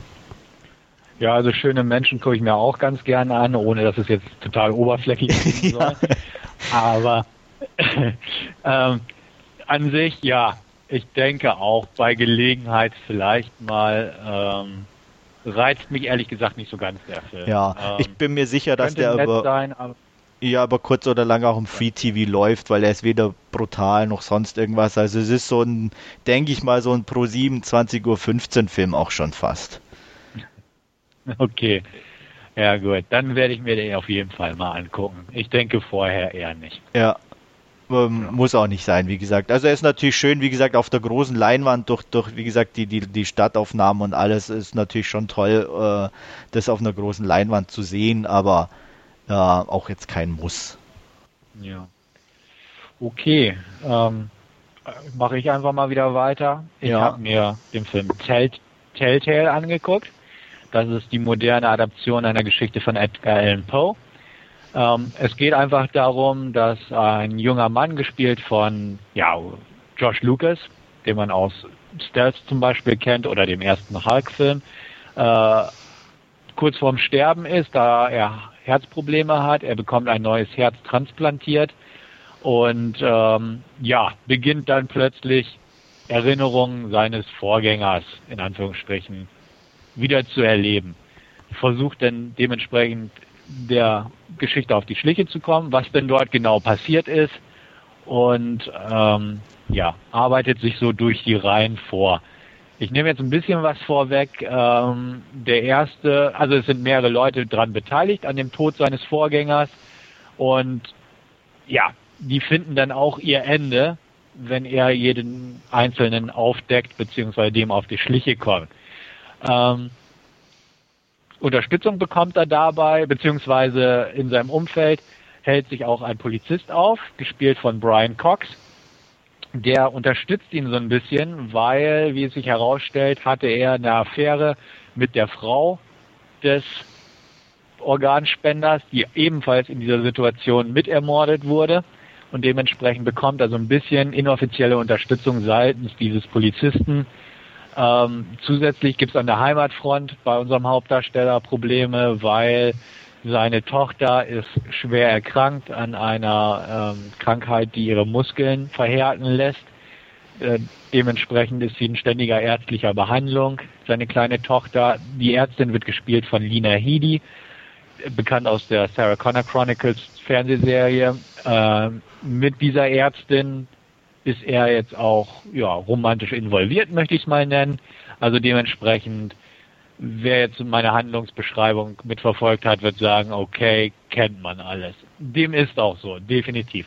Der Film bietet im Prinzip nichts Neues, ähm, ist relativ vorhersehbar, sehr geradlinig in der Struktur. Also ja, unser Hauptdarsteller versucht halt, dieses Rätsel zu lösen, was denn da genau passiert ist, wie der Organspender ermordet wurde und wer da alles hintersteckt. Ähm, ja, konventionell trifft es ganz gut. Also er wurde produziert von Ridley und Tony Scott. Das sieht man dem Film nicht an. Er ist sehr altmodisch gemacht. Er hat keine Editing-Mätzchen oder Kameraspielchen, sondern ist sehr nüchtern, sehr düst, recht düster und kalt. Auch von den Umgebungen und von den Temperaturen und den Örtlichkeiten ist er sehr kühl. Er ist nicht sehr aufdringlich gemacht. Ähm, das Tempo ist ruhig. Ja, viel mehr kann man da eigentlich nicht zu sagen. Der Film gibt nicht so viel her. Die Darstellerleistungen von Josh Lucas, Brian Cox, der Kleinen, dessen Namen ich leider vergessen habe, und Lina Hedi sind allesamt solide. Die Inszenierung ist solide, die Story ist okay, ähm, dementsprechend vier von zehn von mir. Kann man sich angucken. Er verärgert nicht wirklich, weil er nicht langweilig ist, er ist nicht schlecht gemacht, er ist nicht schlecht gespielt, nix. Er ist ein Film, den kann man sich einmal angucken und dann hat man einfach kein Bedürfnis, den nochmal zu gucken ist okay, aber wie gesagt, ähm, vor diesem gesamten Hintergrund vier von zehn. Etwas enttäuschend, aber jetzt nicht im Sinne von, der war mies oder so, sondern einfach, ja, man kennt es halt schon. Und ja, ich denke auch, das ist ein Film, den du dir nicht unbedingt nochmal, beziehungsweise überhaupt mal angucken würdest. Oder sehe ich das falsch? Ich, ich sag mal, wenn er mir über den Weg läuft, werde ich ihn sicher angucken, aber jetzt den mir extra bestellen oder ausleihen, denke ich weniger. Ähm, fand ich jetzt von der Geschichte her schon nicht so interessant. Auch äh, die Darsteller, bis auf Lena Headey, waren jetzt auch nicht so, dass ich sage, oh, könnte interessant für mich sein. Und äh, auch vom, vom Ansatz her, beziehungsweise vom, vom Filmischen, fand ich, wie du ja auch beschreibst, also die, dieses altmodische nicht so passend oder hat mich jetzt nicht irgendwie äh, inspiriert vom Trailer oder was ich gesehen habe, den dann unbedingt ansehen zu müssen. Äh, wenn er im Free TV läuft, ich denke mal, was auch passieren kann, weil großartig brutal wird er ja nicht sein oder blutig, äh, werde ich den sicher mal ansehen. Mhm. Ja, er hat also Gewalt sehr wenig. Ähm, vielleicht wegen der Geschichte. Also wie ich selbst sagte, ähm, der Hauptdarsteller arbeitet sich so durch die Reihen vor und da kommen auch einige der Täter ums Leben. Durch seine Hand möchte ich jetzt einfach mal so sagen dementsprechend hat er auch so ein bisschen, ja, ein bisschen fraglichen Ansatz auf der Ebene, weil er so ein bisschen ins Selbstjustizmäßige tendiert, das Ganze. Ähm, auch weil der Polizist ihn unterstützt dabei und äh, ihm auch hilft, Spuren zu beseitigen, die er aus Versehen am Tatort hinterlassen hat. Äh, man hat ein paar Szenen drin, die ein bisschen blutig sind, aber jetzt übermäßig brutal ist es nicht. Also wird locker flockig mit einer 16er davonkommen in Deutschland. Hat einen sehr netten ich will es nicht Twist nennen am Ende, aber eine sehr nette Schlusseinstellung, wo noch eine Information nachgeschoben wird auf eine sehr clevere Weise und ähm, lässt den Zuschauer einfach mit dieser Information in den Abspann gehen. Gefiel mir sehr gut der Ausklang auf jeden Fall, aber ähm, reicht halt nicht, um den Film über den Durchschnitt zu hieven. Definitiv im, im Free TV durchaus anschaubar. An sich ist er sowieso anschaubar aber kaufen würde ich nicht empfehlen in dem Fall. Und ähm, im Kino hätte ich den auch nicht gucken müssen, weil der nicht unbedingt Schauwerte bietet, sondern sehr konventionell durchläuft, das Ganze. Also kann man sich ansehen, muss man aber nicht. Das ist so mein Resümee davon. Ja, werde ich sicher können, aber nicht müssen. ja. ähm, ja. Jo. Kommen wir zu einem meiner nicht so ganz guten Filme, die ich mm, auch auf der Liste hatte. Bis jetzt waren sie eigentlich relativ, bei mir zumindest positiv, bis jetzt auf Blatt. Ähm, noch ein Ticken knapper hat Vertige geschafft. Die fünf Punkte kann ich schon mal vorwegnehmen zu erhalten. Vertige, französischer Film, der irgendwie als Bergsteiger-Drama anfängt und als Backboot-Slasher aufhört. Ähm, Im Endeffekt geht es um zwei Pärchen, die auf eine Tour gehen in natürlich, wo auch sonst im Ostblock. Ich glaube diesmal irgendwo Kroatien, Bosnien, keine Ahnung, äh, was ja sowieso äh, in normalerweise aus Amerika bekannt ist, dass es da nicht so nett ist, dass die Franzosen da auch eine Abneigung dagegen haben, war mir neu, aber man lernt nie aus. Ähm, die gehen da eben klettern und ähm, Konstellation ist insofern interessant, als dass die ein Pärchen relativ neu beieinander ist, wobei er so ein bisschen eine Lusche ist, so also ein netter Adretter, aber ja, mehr nicht. Und Äh, als fünftes Rad am Wagen ist hier Ex-Lover mit dabei, der wieder in der Gegend ist und eingeladen wurde, was das Ganze natürlich ein bisschen ähm, ja in den Hahnenkampf äh, auch ausarten lässt. Äh, ist ja, irgendwie kann er einfach sich nicht so entscheiden, was er eigentlich sein will. Am Anfang ist es, wie gesagt, die Aufnahmen der Berge sind toll. Ähm, ist alles soweit in Ordnung. Ähm, spätestens dann, wenn es, ich sage mal, problematisch wird, wenn der Backwood Slasher nach vorne kommt, wird es einfach langweilig, weil er nichts Neues bietet und selbst das Alte nur langweilig präsentiert. Und das, was mir am, mich am meisten geärgert hat, ist, wird permanent rumgeschrien. Also selbst die, ähm, die, die Angreifer oder der Angreifer, ich will da jetzt nicht zu viel verraten, sind permanent nur am Rumschreien, was also so nervig ist und den Film dann doch ziemlich nach unten gezogen hat. Ich sonst hätte ich vielleicht sogar eine knappe 6 gegeben, aber das war zu viel des Guten. Er ist jetzt nicht übermäßig brutal, dass man jetzt irgendwie komplett drauf hält, aber geht schon ein bisschen zur Sache zum Schluss und muss man definitiv nicht gesehen haben. Knappe 5 bei mir war jetzt nicht ganz schlimm und ich fühlte mich noch leicht unterhalten. Hm. Also prinzipiell klingt das ja eher nach so einem Film, den ich mir auch ganz gerne mal angucken würde. Ähm, aber inzwischen klingt es auch danach, dass es schon zig solcher Filme gibt. Ich werde mir bei Gelegenheit durchaus mal angucken. Ähm, klingt jetzt nicht allzu abschreckend, auch deine Wertung finde ich nicht allzu abschreckend. Ähm, ja, dementsprechend, ja, sollte ja. eigentlich passen, dass er irgendwann mal bei mir im Player landet also ich sah mal schlechter wie, wie, wie Vergleichbares, wie, mir fällt jetzt der Titel nicht ein, der letztes Jahr auch lief, ähm, auch so ein Backwood Slasher, ähm, ist er auch nicht, wie gesagt. Also er, im Gegenteil, er gibt sich gerade zu Beginn noch ein bisschen Mühe mit dieser äh, Bergsteiger-Sache, wo dann ein bisschen Sachen schief gehen und äh, auch diese Konstellation der Pärchen mit dem Ex-Lover und so weiter äh, ist sofern ganz interessant, ähm, aber danach läuft es einfach in so bekannten Bahnen, dass es dann, ja, und wie gesagt, durch das Rumgebrülle und Rumgeschrei nicht unbedingt besser wird. Aber ja, okay. man kann sich's mal angucken. Ja. Ja, ähm, brauchen wir uns auch nicht länger damit aufhalten. Ähm, eins meiner Negativ-Highlights, wobei ich da relativ allein stehe, was auch einige andere Reviews mir schon gesagt haben, in Anführungsstrichen, ist Grace, der relativ gut wegkommt. Ähm, ich konnte mit dem aber nicht sehr viel anfangen. Im Endeffekt geht es um Madeline, die nach ein paar Fehlversuchen endlich schwanger wird. Ähm, durch einen Unfall verliert sie aber Mann und Kind, wobei das Kind also in ihrem Bauch noch äh, sozusagen drin ist und sie das aber irgendwie über die restliche Zeit, die nicht mehr allzu lang ist, alternativ in so einer bei so einer Hebamme aber zur Welt bringen möchte und äh, was sie dann auch tut.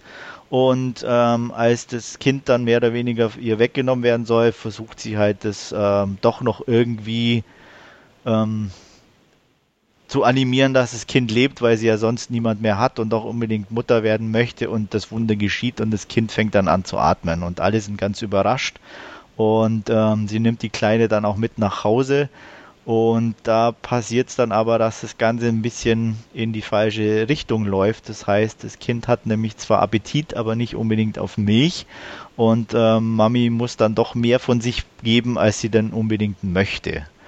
Ähm, ja, ich, ich weiß nicht, ich wurde mit dem Film irgendwie einfach nicht warm. Ähm, überhaupt, erster Punkt, der mir nicht gefallen hat, ist die Hauptdarstellerin Jordan Lett. Ähm, die ist ganz nett anzusehen, aber für mich keine gute Schauspielerin. Und es ist einfach, sie trägt sehr viel von dem Film und ähm, ja, das kam bei mir aber irgendwie nicht an. Also ich habe ihr diese Mutterrolle nicht abgenommen und ähm, war dadurch für mich natürlich schon nicht ganz einfach dann oder dass der Film, sage ich mal, mich überzeugt hätte. Und dann gab es einfach sehr viele, ich meine, dass der Film an sich natürlich nicht sehr logisch ist, ist auch klar, aber trotzdem äh, Beiläufigkeiten, die einfach keinen Sinn machten oder auch mich gestört haben und dadurch auch der Film dann ja auch für mich zu langweilig war. Es passiert kaum was. Es ist nicht sehr konsequent umgesetzt, meiner Meinung nach. Und ähm, auch die, die, die Entwicklung der Geschichte selbst ist irgendwie, war mir ein bisschen zu verkrampft. Und deswegen, man kann ihn angucken, er ist Gott sei Dank auch nicht lang von der Laufzeit, ich glaube 85 Minuten. Äh, wie gesagt, die, die Kritiken sind relativ gut im Großen und Ganzen, aber ich konnte nicht mehr wie eine gute 4 vergeben. Okay. Also mein, meine Begegnung mit Killer Baby hatte ich ja schon letztes Jahr auf dem Filmfest, als ich mir das It's Alive Remake angeguckt habe. Ähm, der war mies, der Film. Aber Grace war eigentlich einer, den ich im Vorfeld ganz, ganz oben auf meiner Liste stehen hatte, eben angesichts der guten Kritiken im Vorfeld. Ähm, lief leider nicht am Wochenende, dementsprechend konnte ich ihn nicht mitnehmen dieses Jahr. Ich freue mich schon sehr auf die DVD bzw. Blu-ray-Veröffentlichung, die demnächst in den USA ansteht. Und hoffe eigentlich, dass er mir besser gefällt als ja. dir, Andreas. Ja. Ähm, Kann ich mir auch vorstellen. Wie gesagt, an, ja. dass mhm. er dir besser gefällt. Und äh, beziehungsweise, wenn du fliegst ja jetzt, glaube ich, wieder rüber. Äh, ich habe die Tage gelesen, Best Buy verkauft ihn sogar jetzt schon.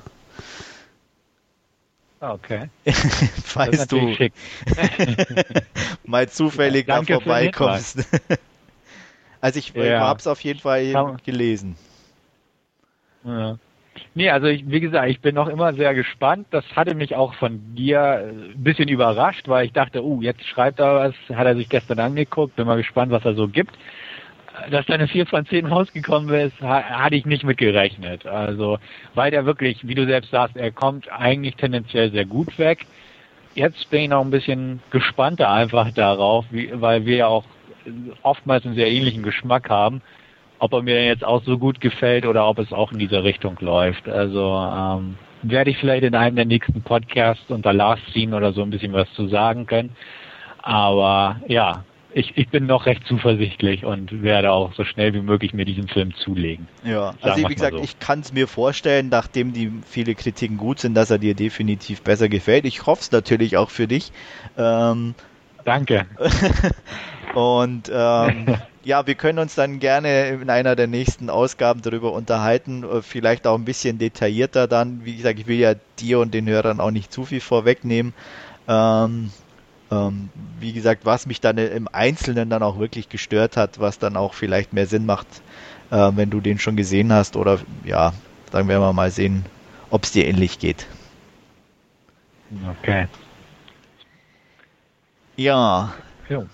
Dann machen wir mal wieder eine völlige Drehung und kommen zu einem koreanischen Film, den ich gesehen habe, wo wir, denke ich, im Vorfeld schon mal sagen können, der dich mal wieder überhaupt nicht interessiert. Und zwar. ganz, ganz genau. Ja. Thirst von Park Chan-wook, der ja bekannt ist durch seine Rache-Trilogie oder I'm a Cyborg, but it's okay. Ähm, eine sehr, sehr ungewöhnliche Geschichte, die, ähm, die es einem nicht leicht macht, auch drüber zu sprechen, beziehungsweise doch auch wieder, weil die Geschichte eine altbekannte ist. Mir hat es zwar auch nichts gesagt, ich bin da nicht so belesen, aber es basiert auf einem Roman von Emile Zola, ähm, Thérèse Raquin. Und ich denke mal, wer eben diese Inhaltsangabe kennt, äh, wird auch wissen, grob, ähm, worum es in Thirst geht. Ähm, hauptsächlich die Abweichung zum Roman besteht darin, dass der Hauptdarsteller ein Priester ist, der ein Experiment sozusagen in Afrika über sich ergehen lässt, um ein Anti oder ein Gegenmittel gegen ein Virus äh, zu bekommen, ähm, stirbt daran und bekommt aber kurz vorher eine Bluttransfusion, die anscheinend aber von einem Vampir ist und er sich dadurch auch zu einem Vampir entwickelt. Ähm, was natürlich seiner religiösen Überzeugung völlig konträr läuft und als er zurückkommt und mehr oder weniger wie ein Heiliger auch schon äh, von manchen angesehen wird, ähm, er sich überlegen muss, wie er über die Runden kommt und das Ganze auch relativ skurril schafft, ohne jemanden umzubringen. Ähm, er lernt dann die Frau eines alten Freundes kennen, die er erotisch sehr anziehend findet und auch mit ihr eine Affäre beginnt und sie dann in im Zuge dieser ähm, Affäre auch den Ehemann noch beseitigen. Ähm, ja, mehr will ich auch gar nicht verraten. Das ist auch im Groben und Ganzen eigentlich bis auf diesen Priesteraspekt die, die Story von Therese Raquin, die man auch nachlesen kann oder vielleicht eine oder andere doch auch gelesen hat. Ähm, sehr skurril, komisch. Also es ist kein klassischer Horrorfilm, überhaupt nicht. Also wer irgendwas in der Richtung erwartet, ist, denke ich, fehl am Platz. Im Gegenteil, es ist fast schon eher ein Beziehungsfilm, Beziehungsdrama, sehr teilweise sehr erotisch. Äh, wie gesagt, sehr humorvoll. Ähm, ist, ich denke mal, wer diese Kombination, mit der nichts anfangen kann, sollte den Film auch nicht unbedingt angucken. Ich fand ihn äußerst unterhaltsam. Er dauert 133 Minuten, aber irgendwie hatte ich nie das Gefühl, dass er so lang ist. Äh, selbst wenn mal irgendwo so sich das Gefühl eingeschlichen hat, oh, irgendwie ist jetzt so ein bisschen passiert irgendwas. Also es ist sehr gut umgesetzt und ähm, hat mir sehr gut gefallen, werde ich mir auf definitiv zulegen und ähm, habe dem eine sehr gute 8 von 10 Punkten gegeben. Hm. Ja, wie du selbst schon angemerkt hast, ist das einer dieser Filme, die nicht auf meinem Radar sind, beziehungsweise man liest einiges drüber im Moment auf bestimmten einschlägigen Genreseiten, aber der reizt mich so gar nicht. Nicht nur, weil ich keines der Vorgängerwerke des Regisseurs gesehen habe und vor meinem ganzen Erfahrungsschatz, sage ich mal, gehe ich einfach mal davon aus, dass es nichts für mich ist und Dementsprechend werde ich diesen Film einfach ein bisschen meiden. Es kann sein, dass er gut ist, aber äh, er passt nicht zu mir und dementsprechend bleibt er mir, denke ich mal, verschlossen. Ja. Oder so. Wobei ich es natürlich höchst interessant fände, äh, wie du zu so einem Film dann mal stehst, weil es ist auf der einen Seite auch jetzt nicht so, dass irgendwie die, also was ja so Asiaten diesen die haben ja manchmal so einen, schon einen sehr eigenen Sinn für Humor, der auch viele dann abstößt oder in vielen Filmen, wie jetzt zum Beispiel, wenn ich an der Host äh, denke, diese Beerdigungsszene schon sehr befremdlich wirkt. Das ist hier überhaupt nicht so, sondern eher, er ist schon eher schwarzhumorisch zu nennen, also ähm, und auch nicht ganz so, also es sind ein paar wirklich einfach coole Szenen wirklich mit dabei, die mir sehr, sehr gut gefallen haben, die auch so wirklich aus dem Nichts kommen und dadurch sehr, sehr wirkungsvoll sind und ähm, wie gesagt, also eine, eigentlich eine völlig andere Richtung einschlägt und auch nicht, also ich weiß nicht, ob, ich, ob man sagen kann, aber nicht sehr koreanisch wirkt auf eine Art und Weise, trotz der, der asiatischen Darsteller. Also ja, ich, ich, wie gesagt, ja. ich, ich kann, ich würde den Teufel tun und dir den Film empfehlen, aber ich fände es irgendwann mal, irgendwann mal sehr interessant, wenn du den vielleicht doch siehst, was du dazu sagst. Ja, vielleicht genau mit diesem Hintergedanken könnte ich doch es vielleicht mal wagen. Mal gucken, mal ja. gucken. Man, man soll niemals nie sagen, ne? Ja, vielleicht, wie gesagt, auch einfach mal ich anfangen und ähm, wenn da nichts ist, ausschalten oder dann durchstehen oder vielleicht macht er dir ja doch Spaß, keine Ahnung. Also es ist, wie gesagt, mir hat er sehr viel Spaß gemacht. Okay. Ja, wenn, dann werde ich auf jeden Fall berichten. Gut. Ein Film, den ich mir jetzt ja schon angeguckt habe, mache ich einfach wieder weiter, ist ähm, Case 39, deutscher Titel Fall 8, 39. Ähm, ja, es geht um eine Sozialarbeiterin, gespielt von Renee Zellweger, die ähm, ihren 39. Fall auf den Schreibtisch bekommt. Äh, von der Anzahl her kann sich jetzt jeder schon denken, dass sie sehr ausgelastet ist. Trotzdem, ja, sie ist sehr gewissenhaft, guckt sie sich die ganze Sache mal an, ähm, lernt daraufhin ein Ehepaar mit einem Kind kennen, wo sie, ja, das Kind reagiert halt verdächtigt in der Schule. Ähm, Anzeichen von Missbrauch kann natürlich nicht nachgewiesen werden. Ähm, eines Abends kriegt sie aber einen Anruf von dem Kind, nachdem sie dem Mädchen zuvor ihre Telefonnummer mitgeteilt hat, mit der klaren Ansage, wenn was ist, ruf mich an, zu jeder Tages- und Nachtzeit. Mitten in der Nacht bekommt sie jedenfalls diesen Anruf, hetzt daraufhin rüber zu dem Haus, zusammen mit einem Bekannten von ihm, von ihr, der ein Polizist ist, gespielt von, wird dieser von Ian McShane, den manche noch aus dem Death Race Remake als, ja, Teamchef, sage ich mal, kennen. Sie kommen auf jeden Fall gerade noch rechtzeitig an um das Kind zu retten, da die Eltern dieses Kind gerade in den Backofen eingesperrt haben und versuchen es bei lebendigem Leibe sozusagen zu rösten. Ähm, ja, die jegliche Warnung der Eltern, dass das Kind böse ist, werden natürlich nicht gehört, bla bla bla, kennt man auch schon aus diversen anderen Sachen.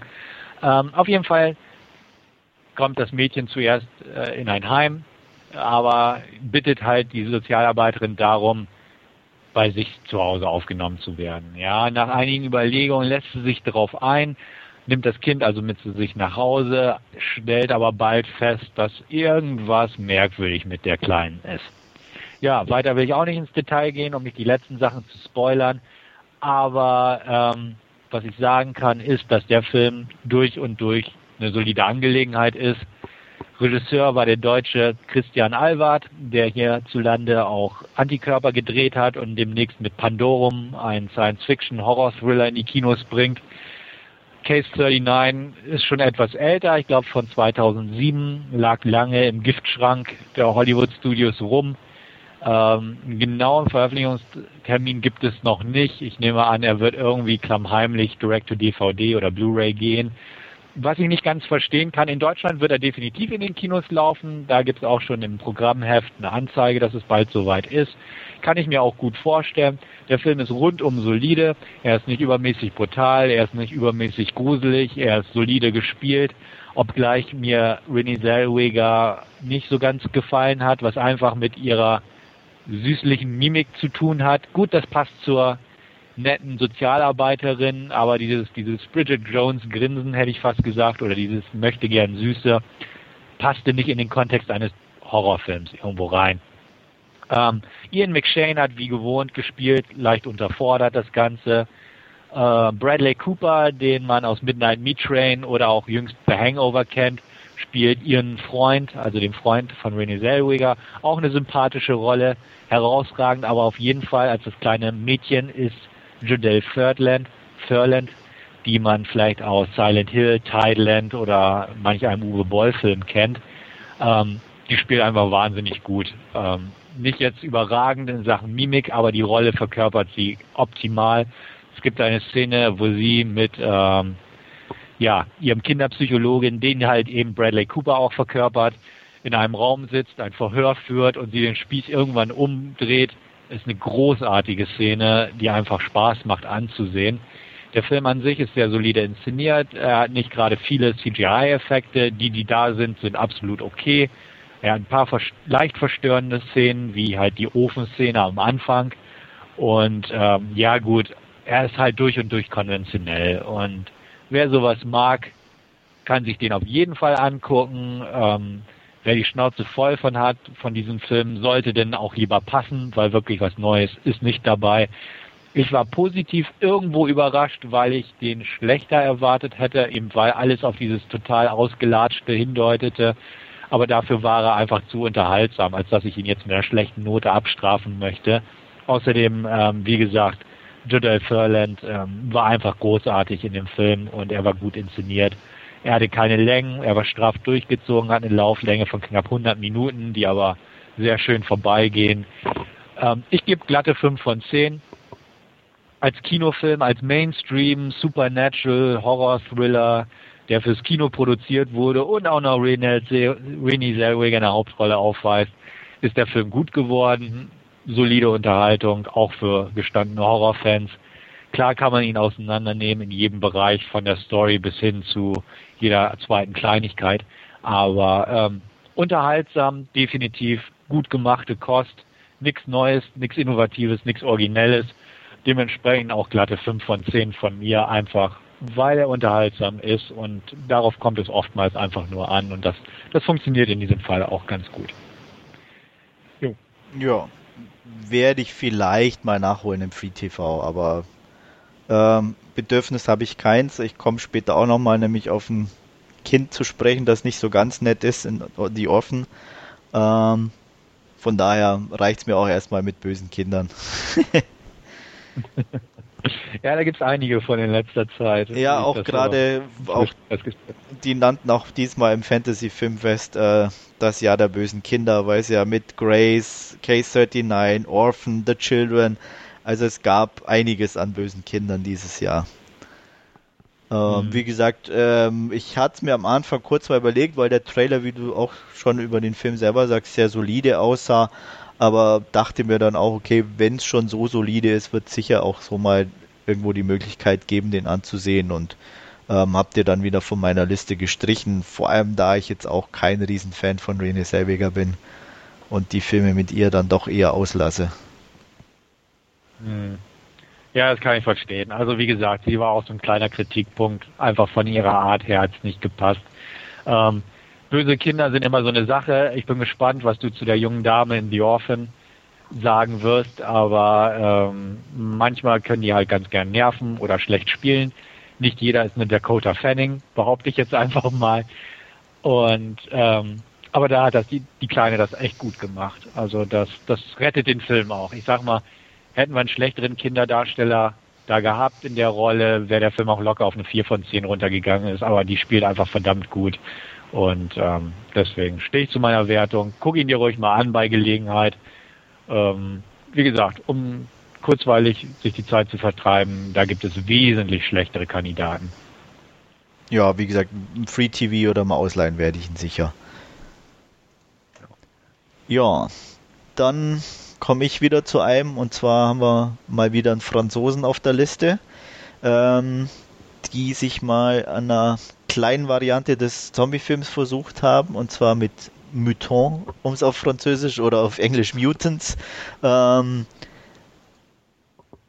im typischer Plot im Endeffekt ein Virus rottet die Menschheit aus, ähnlich wie 28 Days Later äh, werden die Virenträger sehr aggressiv, sind auch nicht direkt Zombies, sondern einfach ja, können auch durch Schüsse nicht nur ins Gehirn getötet werden oder ähnliches. Ähm, Besonderheit ist, dass sie sich wirklich, wie der Titel schon sagt, äh, ein bisschen verwandeln, also mutieren, ähm, was die Gesichter, ich will nicht zu viel spoilern, aber äh, hauptsächlich die Gesichter sehr äh, anders aussehen lässt. Und Hauptdarstellerin ist Sonja, eine Sanitätsärztin oder Sanitätskrankenschwester, die auf jeden Fall auf der Flucht ist zu einer Militärstation, die äh, von der sie gehört hat. So, dabei ist noch ihr Freund, der sich unterwegs aber leider infiziert hat. Und in einer alten Fabrikanlage versucht sie, diese Virusinfektion bei ihm aufzuhalten und gleichzeitig irgendwie per Funk Hilfe zu holen. Ähm, sie selber ist anscheinend immun, da sie nach einem Biss sich nicht verwandelt hat und äh, versucht dadurch eben auch mit Eigenblut ähm, ihren Freund ein bisschen äh, über Wasser zu halten. Das Ganze wird erschwert durch ähm, ein paar andere Überlebende, die auftauchen und ja, ähm, andere Mutanten, die im Endeffekt schon an die Tür klopfen und um Einlass begehren, ähm, was das Ganze dann natürlich ein bisschen kritischer macht. Ähm, hat mir von der Stimmung und von der Optik sehr gut gefallen da diese Anlage ein bisschen in den Bergen ist. Das Ganze spielt also auch komplett im Schnee beziehungsweise im Winter.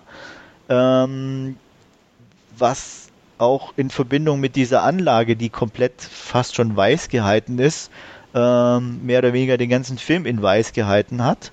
Und ähm, ja, das eine irgendwie sehr interessante Optik mir zumindest äh, gegeben hat und auch der Score bzw. die Musik ein bisschen ja sehr sehr treibend, sehr gut äh, die die ganze Aktion untermalt hat und ähm, jetzt nicht riesen innovativ ist, aber der ganzen Geschichte doch einen ganz netten Touch verpasst hat. Leider muss ich sagen, wirklich leider wird am Schluss ähm, noch ein bisschen ähm, die, diese, diese Beziehung zwischen Sonja und ihrem Freund, also als der mutiert ist, ein bisschen auf die Spitze getrieben, was ich einfach nicht mag oder auch einfach hier völlig fehl am Platze fand und das Ganze mir ein bisschen nach unten gezogen hat. Mein Gesamteindruck bleibt aber trotzdem positiv und ich habe dem sieben von zehn Punkten gegeben und wer wie gesagt an, an mal ein bisschen an leichten anderen Touch interessiert ist und Zombies und so mag, sollte den sicher mal angucken. Jetzt äh, zu sagen, ob er wirklich jedem anderen auch dann so gut gefällt, ich habe auch schon kritische Stimmen gelesen, Äh, ist natürlich immer schwierig zu sagen, aber wie gesagt, ich fand den schon unterhaltsam und man kann mal einen Blick riskieren. Hm. Genau das werde ich auch tun. Ähm, für sowas bin ich immer offen. Das französische Kino hat ähm, ziemlich viel Gutes in letzter Zeit rausgebracht, auch sehr Interessantes. Und äh, neue Ansätze sind immer gut und willkommen. Also dementsprechend, das ist ein Film, den werde ich im Auge behalten. Auch dank deiner Rückmeldung zu dem Thema, weil zu dem habe ich ehrlich gesagt noch nicht viel im Vorfeld gelesen. Jedenfalls nicht zu Review-technisches, höchstens ein bisschen was zum Inhalt. Und ähm, aber das, was ich jetzt so höre, klingt gut und dementsprechend definitiv auf meiner Liste vermerkt. Wenn der mal in Deutschland rauskommt oder im Ausland vernünftig zu haben ist, sage ich mal, vernünftig aufbereitet, mit Untertitel oder wie auch immer, ähm, werde ich definitiv zuschlagen. Hört sich gut an und äh, freue ich mich drauf.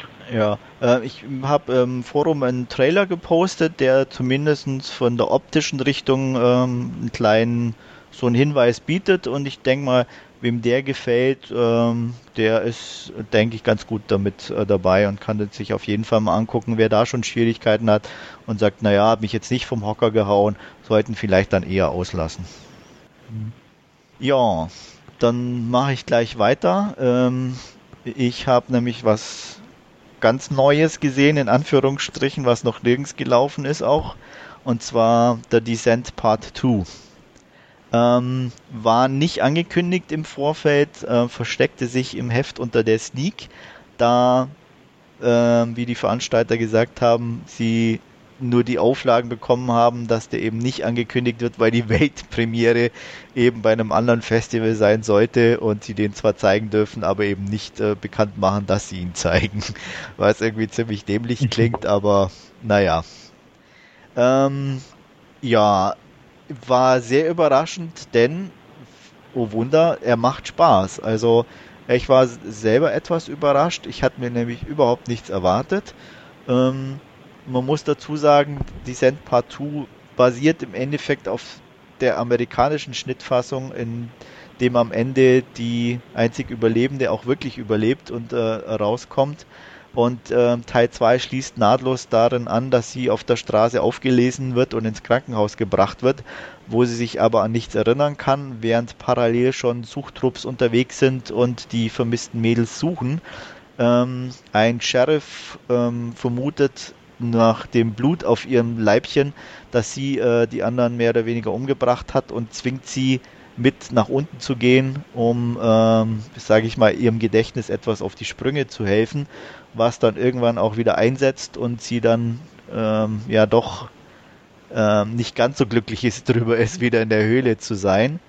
Und ähm, ja, ähm, es ist ein bisschen mehr Blut, es ist ein bisschen ekliger, aber die Jumpscares sind gut gesetzt. Es ist äh, wirklich die Höhle und die, die, diese Kreaturen funktionieren weiterhin gut. Ähm, es ist fast nicht, natürlich nicht dieser Innovationsbrocken, äh, sage ich jetzt schon fast mal, wie Teil 1 war an Spannung und auch an der Charakterentwicklung. Aber es ist definitiv ein unterhaltsamer Horrorfilm und kann man sich auf jeden Fall angucken.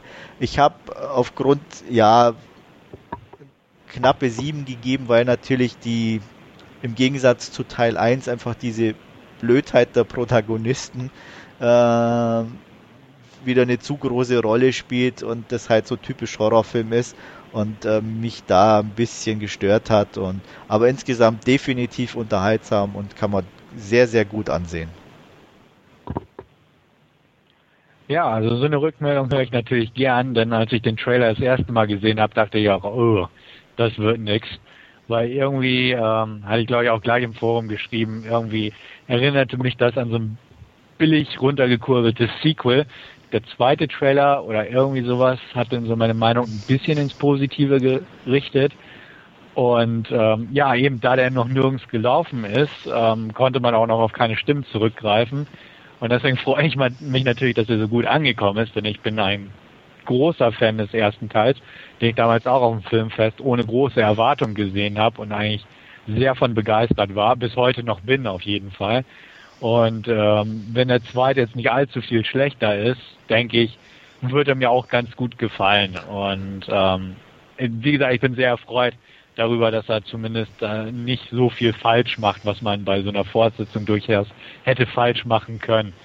Uh, ja, also Danke ja. für die Rückmeldung. Ja, gerne. Fall.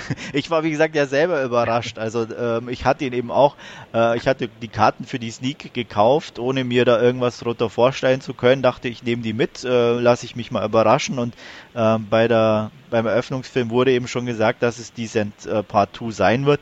Da dachte ich im ersten Moment, oh, naja, okay, gibst dir die Karten zurück und dachte, ah nee, warum? Versuch's einfach mal.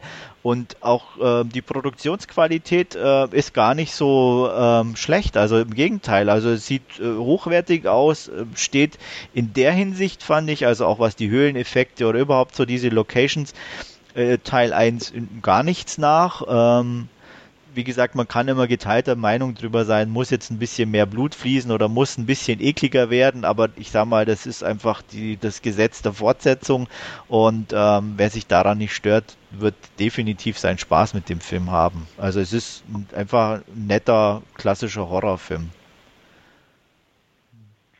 Ja, Teil 1 hat bei mir eigentlich auch sehr viel gepunktet durch die klaustrophobische Atmosphäre da unten in den Höhlen. Also gerade diese Szene, wo sie sich durch diese gerade mal mannsbreite Höhlen, Luke, hätte ich fast gesagt, oder diese, diese ganz kleine Höhle zwängen und teilweise mit Unterwasser und so. Also diese, diese Momente haben den ersten Teil halt über dieses 0815 vom Basisschema her deutlich gehoben.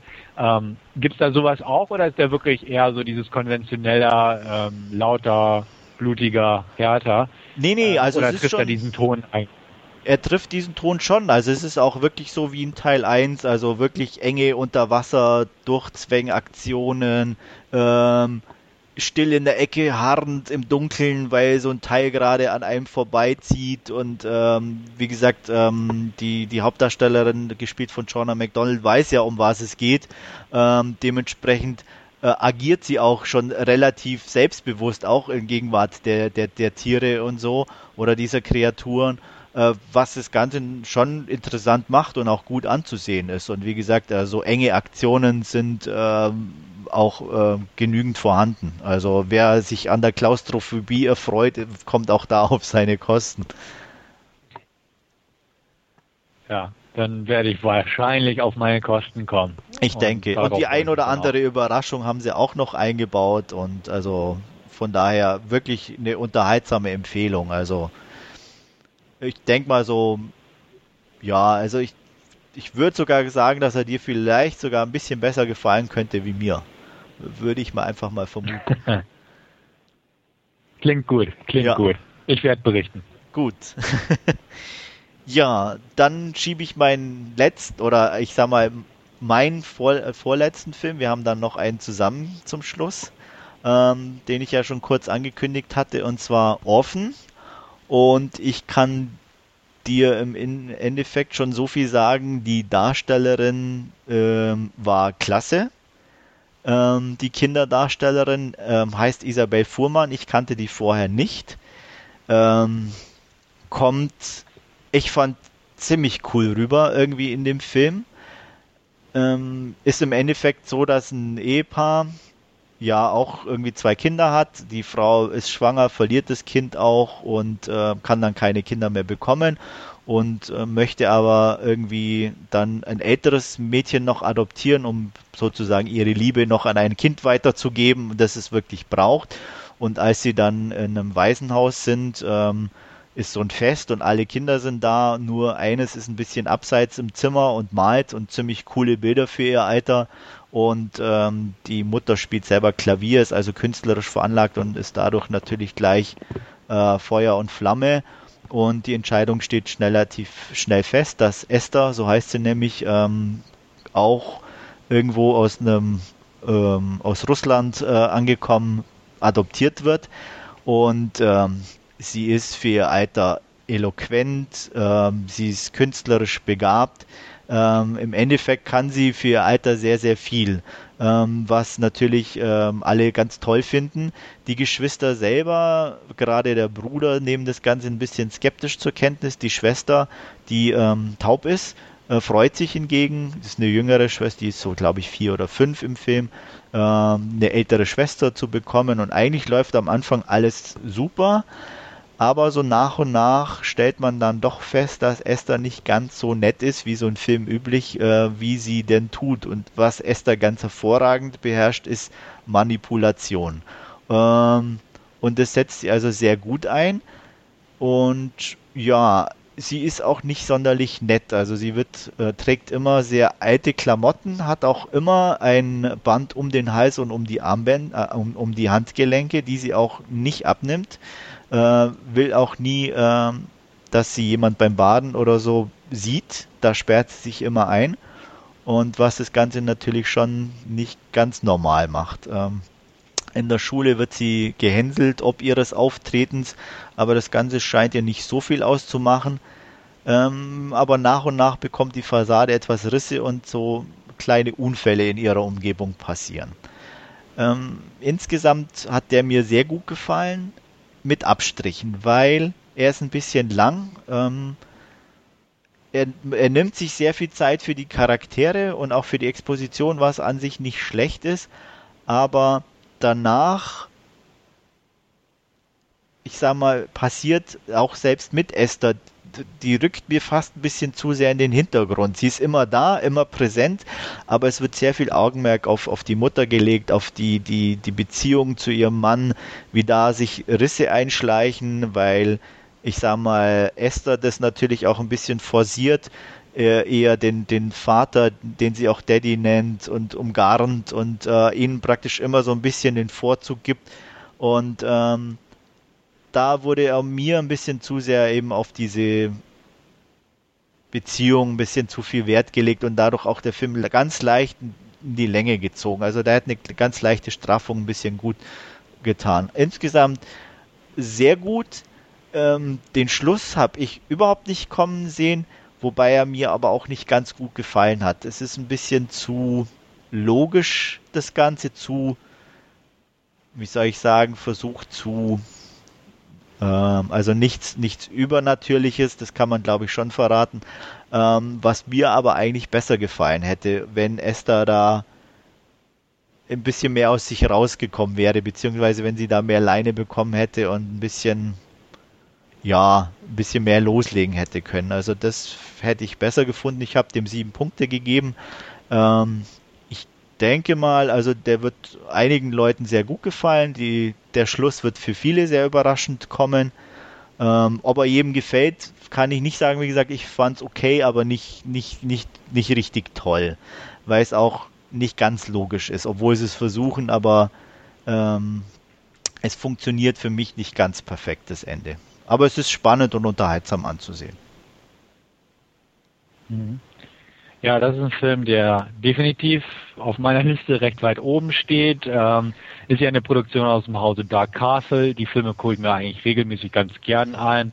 Die sind eigentlich immer unterhaltsam, wenn auch nicht übermäßig gut, möchte ich mal behaupten. Ähm, ist ja in den USA in den Kinos gelaufen, der Film, und hat eigentlich recht gute Kritiken gekriegt, was mich persönlich überrascht hat. Ähm, stimmt aber dementsprechend weitestgehend mit deinen Einschätzungen überein. Ähm, an sich die Thematik ist in Ordnung, für einen Horrorfilm immer zu gebrauchen. Creepy Children sind immer creepy eigentlich, wenn sie vernünftig gemacht werden, beziehungsweise in Szene gesetzt werden. Scheinbar jetzt auch hier eine gute Schauspielerin dafür engagiert worden und ähm, dementsprechend spricht nichts dagegen, dass ich mich sehr auf diesen Film freue. Ähm, wird definitiv so schnell wie möglich gesichtet. Ähm, ob das jetzt nun im Kino ist, mag ich irgendwie bei mir zu bezweifeln, weil ich eigentlich nicht mehr allzu oft ins Kino gehe. Aber dann definitiv, wenn er auf äh, Blu-ray verfügbar ist, werde ich da definitiv zugreifen. Ja. Und das so schnell wie möglich. Klingt, klingt gut, was du erzählst und deckt sich gut mit dem Gesamtbild eigentlich. Im Prinzip, was ich von diesem Film jetzt bisher erschaffen konnte durch Reviews und Trailer und was noch dazugehört. Also. Ja, ja, also ich, wie gesagt, ich, ich denke auch, dass der vielen durch seine gute Machart, auch eben, wie gesagt, durch die, die, die, die guten darstellerischen Leistungen. Äh, Peter Sarsgaard heißt er, glaube ich, als Vater, äh, fand ich nicht so gut, aber okay. Äh, Vera Vermiga als Mutter ist sehr gut, auch ein bisschen weinerlich, aber ganz okay, relativ tough. Aber wie gesagt, Isabel Fuhrmann als Esther fand ich ziemlich klasse, äh, die auch ein paar sehr coole Sätze loslässt, die dann ziemlich gut sitzen und äh, was das Ganze dann ich sage mal gerade einfach in den Momenten wirkt der Film sehr, sehr gut, aber er hätte einfach einfach nicht die ganze Laufzeit durch und das ist ein bisschen schade. Da hätte ich mir gern ein bisschen mehr gewünscht. Also sie, sie ist immer präsent, auch im Hintergrund, sie schleicht dann so Treppen hoch, äh, als sich die Eltern streiten, steht sie plötzlich irgendwie in der Küche, holt sich ein Glas Milch, grinst und winkt. Also solche Aktionen dann. Ähm, wo, wo man natürlich genau weiß, sie hat alles mitbekommen und weiß genau, was läuft. Und aber so diese, diese wirklich diese aktive Rolle, die kam mir ein bisschen zu kurz. Also da hätte ich mir gern ein bisschen mehr gewünscht. Nicht unbedingt dann, dass sie irgendjemand wehtut, aber gerade dieser manipulative Faktor, den sie an den Tag gelegt hat, den fand ich schon, schon sehr unterhaltsam. Und äh, daher, wie gesagt, das, wenn sie ein bisschen ausgebaut hätten, denke ich, wäre es noch unterhaltsamer geworden. Jo. Ja. Ich würde sagen, dann gehen wir einfach nahtlos zu unserem großen Finale über. Genau. Beileibe kein schlechtes genau. Finale. Definitiv nicht. Ähm, so viel können wir schon mal vorwegnehmen. Und zwar District 9 heißt der Streifen. Ähm, wird groß Werbung gemacht, dass äh, kein geringer als Peter Jackson äh, den mitproduziert hat. Ähm, Regie hat aber nicht geführt, sondern äh, Neil Blomkamp war das, der vorher wohl TV-Spots zu Videospielen wie Halo 3 gedreht hat und hiermit sein Spielfilmdebüt abliefert. Ähm, ja, worum geht's? Der erste Kontakt findet statt zwischen Aliens und Menschen. Es geschieht nicht über Städten wie New York oder Tokio oder wo auch immer, sondern über Johannesburg, sprich Südafrika. Ein riesiges Raumschiff, ähm, schwebt dort ein, kann man sagen, und bleibt auch weiterhin über der Stadt schweben. Ähm, Kontakt wird hergestellt, äh, sprich man geht an Bord und findet ganz viele Kreaturen im Bauch des Schiffes in einem desolaten Zustand. Nach und nach werden diese auf die Erde gebracht ähm, und dort unter Quarantäne gestellt, quasi ghettoisiert in so einer Art Township oder sowas. Ähm, an meiner Wortwahl merkt man schon, Südafrika, Johannesburg, Township, ghettoisiert. Das Ding hat äh, sozialkritische Hintergründe, das Ganze, und auch politische Hintergründe, dieser Film. Ähm, ganz klar von Anfang bis Ende. Aber wer nun jetzt äh, einen Film wie Independence Day erwartet oder Krieg der Welten, ähm, wird bitter enttäuscht sein, aber ähm, ich hoffe, nicht negativ enttäuscht, denn der Film hebt sich von diesem Film deutlich positiv ab, indem er eine ja sehr politische und sozialkritische Botschaft versucht zu vermitteln und auch weitestgehend erfolgreich vermittelt das Ganze. Ähm, es geht nämlich darum, dass äh, irgendwann ähm, diese Leute umgesiedelt werden müssen, denn die Berührungspunkte zur Millionenstadt und diesem Ghetto, sage ich mal, diesem District Nummer 9, äh, werden ja zu deutlich und zu gravierend die Berührungspunkte. Also will man die Leute, die Außerirdischen in ein weiteres Zeltlager, sage ich mal, eine Zeltstadt weiter außerhalb, etliche Meilen, zig Meilen außerhalb der Großstadt ja, deportieren.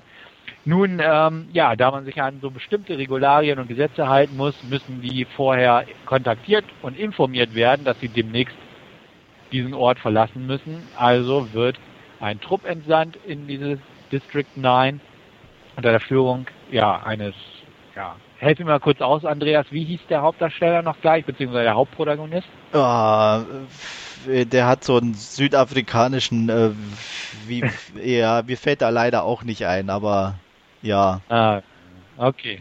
Ein bisschen. Gut, auf jeden Fall unter seiner Führung klopft an die Baracken, versucht die Leute, beziehungsweise die Aliens dazu zu bewegen, halt seinen Wisch zu unterschreiben was natürlich sehr schwierig ist wegen ja, Berührungspunkte wie fremden Sprachen, fremden Kulturen. Man versteht sich nicht so ganz. Ja, in einer Hütte findet er nicht nur ein paar Waffen, sondern auch einen seltsamen Kanister mit einer seltsamen Substanz drin, die er leider ja abbekommt, sprich er sprüht sich das Ganze ins Gesicht. Ähm, ohne jetzt zu viel verraten, er wird ins Krankenhaus eingeliefert und es beginnen sich ein paar Veränderungen breit zu machen, die ihn so ein bisschen dazu zwingen, sich näher mit, diesen, mit dieser Kultur von diesen Außerirdischen zu beschäftigen. Ich will gar nicht weiter spoilern. Vielleicht willst du das später noch machen. Irgendwie es ist schwer über den Film zu reden, ohne zu spoilern. Aber auf jeden Fall geht es hauptsächlich darum, diesen Ansatz weiter zu transportieren, ähm, Völkerverständigung im groben Maße und das Ganze läuft auch in so einem pseudo-dokumentarischen Touch ab, das Ganze mit vielen Background-Interviews, mit Kameras wie aus Doku-Perspektiven gefilmt, das Ganze. Und es mündet auf jeden Fall in einer ziemlichen Action-Orgie. Ich lasse dir jetzt einfach mal den Vorrang. Erzähl du ein bisschen deine Eindrücke, bevor ich dann später nochmal dazu einsteige. Ja, ähm, man kann den Film fast in zwei Teile irgendwo packen, wie du schon sagtest. Den ersten Teil so fast schon politisch motiviert oder sozialkritisch äh, mit Südafrika, Township und den zweiten Teil dann eher so diesen Action-orientierten, ähm, was ein bisschen einen Bruch in sich darstellt, aber für mich jetzt nicht ganz negativ war. Ähm, äh, die Effekte, die Außerirdischen sind ganz hervorragend in Szene gesetzt. Also für das doch relativ geringe Budget muss man sagen, äh, wirklich 1A integriert in den Film. Und ähm, ja, ähm, definitiv ein, ein Must-See im Kino meiner Meinung nach, weil es wirklich grandiose Bilder gibt, tolle Bilder von den Effekten. Das, äh, gerade die, die, dieser Action-Part in der zweiten Hälfte rockt ungemein. Ähm, es ist, es gibt ein paar Sachen, die also die mich gestört haben, was nicht ganz so rund läuft, wenn man ein bisschen sich genauer damit beschäftigt, sind einige Sachen relativ unlogisch oder geben keinen Sinn. Ähm, wenn man das außen vor lässt und ich sage mal, ähm, ja, einfach Spaß am Film haben möchte, funktioniert es definitiv. Wenn man ein bisschen hinter die Fassade guckt, kann man ein paar Ungereimtheiten erkennen, die einem eventuell den Spaß ein bisschen rauben, aber ähm, insgesamt definitiv empfehlenswert. Ich weiß nicht, also es ist ein bisschen der ganz leicht, ist nicht so ernst ist, äh, umgesetzt, immer so ein leicht humoriger Anteil, der mich event ein bisschen gestört hat. Ich weiß nicht, wie es dir da ging, ähm, aber das war so, so ein Knackpunkt für mich, warum ich den nicht ganz super fand. Also ich habe dem gute acht Punkte gegeben, aber wie gesagt, für mehr war mir das dann nicht, nicht, ich klingt blöd, aber nicht ernst genug umgesetzt irgendwo. Ähm, kann ich nachvollziehen. Also ich kann es wiedererkennen, diesen Punkt im Film. Ähm, mich hat es nicht gestört. Also ähm, ich fand das eigentlich ganz okay. Ich bin auch halbwegs warm mit dem Hauptdarsteller geworden, äh, obwohl es ein bisschen schwierig in Zeiten ist. Aber es hat mich alles nicht so ganz gestört, weil einfach das drumherum dominant funktioniert hat. Ähm, ich fand es sehr nett, solche kleinen Einschübe immer wieder, ähm, dass die Außerirdischen halt weg wollen, aber die Menschen sie gar nicht gehen lassen und sie in Ghettos halten und sowas. Also es war sehr so ausgerichtet. Man kann schon sagen, es, es war ein Gimmickfilm. Also es ist bewusst gewählt und auch im Film direkt erwähnt worden, dass es ganz überraschend ist, dass es nicht über New York passiert, sondern über Johannesburg. Da kickt dieser Gimmick-Faktor halt wieder ein, dass dieses ganze Ding halt auf die Problematik mit der Rassentrennung und so weiter in Südafrika ausgerichtet wurde. Das ja, es, es, es wirkt konstruiert, aber es, es drängt nicht so sehr in den Vordergrund, weil der Unterhaltungsgrad dermaßen hoch ist bei diesem Film, dass man das echt verschmerzen kann. Genauso wie die Ungereimtheiten, die Andreas auch völlig zu Recht rausgehoben hat. Also gerade am Ende gibt es so ein paar Sachen, wo man auch denkt, ey Leute, ne, so, äh, ja, ich drücke mein Auge zu, so ungefähr, beziehungsweise ich habe das definitiv getan in meiner Bewertung. Ähm, ich fand auch, dass der Film sehr zweigeteilt ist. Am Anfang wird allein durch Interviews und sowas eine dermaßen Spannung aufgebaut, wie es weitergeht, worauf das hinaus will. Ähm, funktioniert hervorragend. Die Action im zweiten Teil ist auch hervorragend inszeniert. Ähm, ja, aber leider geht die Story in dem Bereich halt im Dauerfeuer unter. Ähm, was ein bisschen schade ist, aber wie gesagt, der Unterhaltungsgrad funktioniert demnach auch. Im Gegensatz zu Andreas seinen guten 8 von 10 gebe ich gute 9 von 10, weil ich es einfach toll fand. Also ich war restlos begeistert. Ich habe die ja, Schnitzer beziehungsweise Schwachpunkte auch erkannt, auch während des Films und nicht beim drüber nachdenken. Beim drüber nachdenken sind noch ein paar hinzugekommen, muss ich auch ganz offen gestehen. Aber an sich ähm, rockt der Film einfach in der zweiten Hälfte und, und unterhält vollends. Also dementsprechend gebe ich einfach neun von zehn. Ich gebe nicht sehr oft neun von zehn. kommt auch dazu, dass er im Kino einfach gut wirkt. Dementsprechend auch ich bestätige, versuchen, den Film im Kino zu sehen. Definitiv. Tolle Bilder, die Effekte sind mir auch sehr positiv aufgefallen. Ähm, macht einfach einen Heiden Spaß. Und dementsprechend, ja, two thumbs up, hätte ich fast gesagt. Angucken. Der deutsche Kinostart wurde auch vorverlegt. Äh, Im Programmheft steht noch Oktober drin, äh, ist auf September vorverlegt worden, nicht nur weil der in den USA echt stark eingeschlagen hat an der Box Office. Ähm, kann ich empfehlen, im Kino angucken. Bitte nicht sowas wie Independence Day erwarten, das möchte ich ganz klar sagen. Ähm, er ist politisch, er ist realistisch im gewissen Sinne. Also wenn man das sieht, wird man verstehen, was ich damit meine. Ähm, und er ist mal so ein bisschen hintergründig. Er ist nicht nur so ein plattes Alien-Invasionsding, sondern ähm, hat durchaus ein paar nette Hintergedanken, die man auch gut erkennen kann, sagen wir es mal so. Ja, und er ist sogar relativ blutig, was ich auch sehr überraschend fand. Das stimmt, also definitiv. Ähm, kann ich jetzt leicht spoilern, am Ende kommen Alien Waffen zum Einsatz. Das ist kein Spoiler, weil das ist eigentlich so der Hintergrund, warum die Aliens nicht gehen lassen dürfen, weil die natürlich auf der Erde auch an der Waffentechnik interessiert sind. Ähm, platzende Menschen und sowas, ja, durchaus gegeben. Ich kann mir nicht vorstellen, dass eine 18er bei rauskommt. Ich gehe davon aus, dass der Film in der 16er durchgewunken wird, einfach wegen äh, diesem politischen Hintergrund und dem ganzen Drumherum. Wenn man Sachen wie Watchmen oder auch äh, Inglourious Bastards sieht, die auch mit der 16er durchgekommen sind, behaupte ich das jetzt einfach mal. Aber ja, er ist definitiv blutig. Er hat ein paar nette Momente in diesem Sinne an sich, ähm, wo ich auch dachte, Mensch, hätte ich jetzt auch nicht so gedacht im Vorfeld. Aber wie gesagt, ich gehe von der 16er einfach mal aus.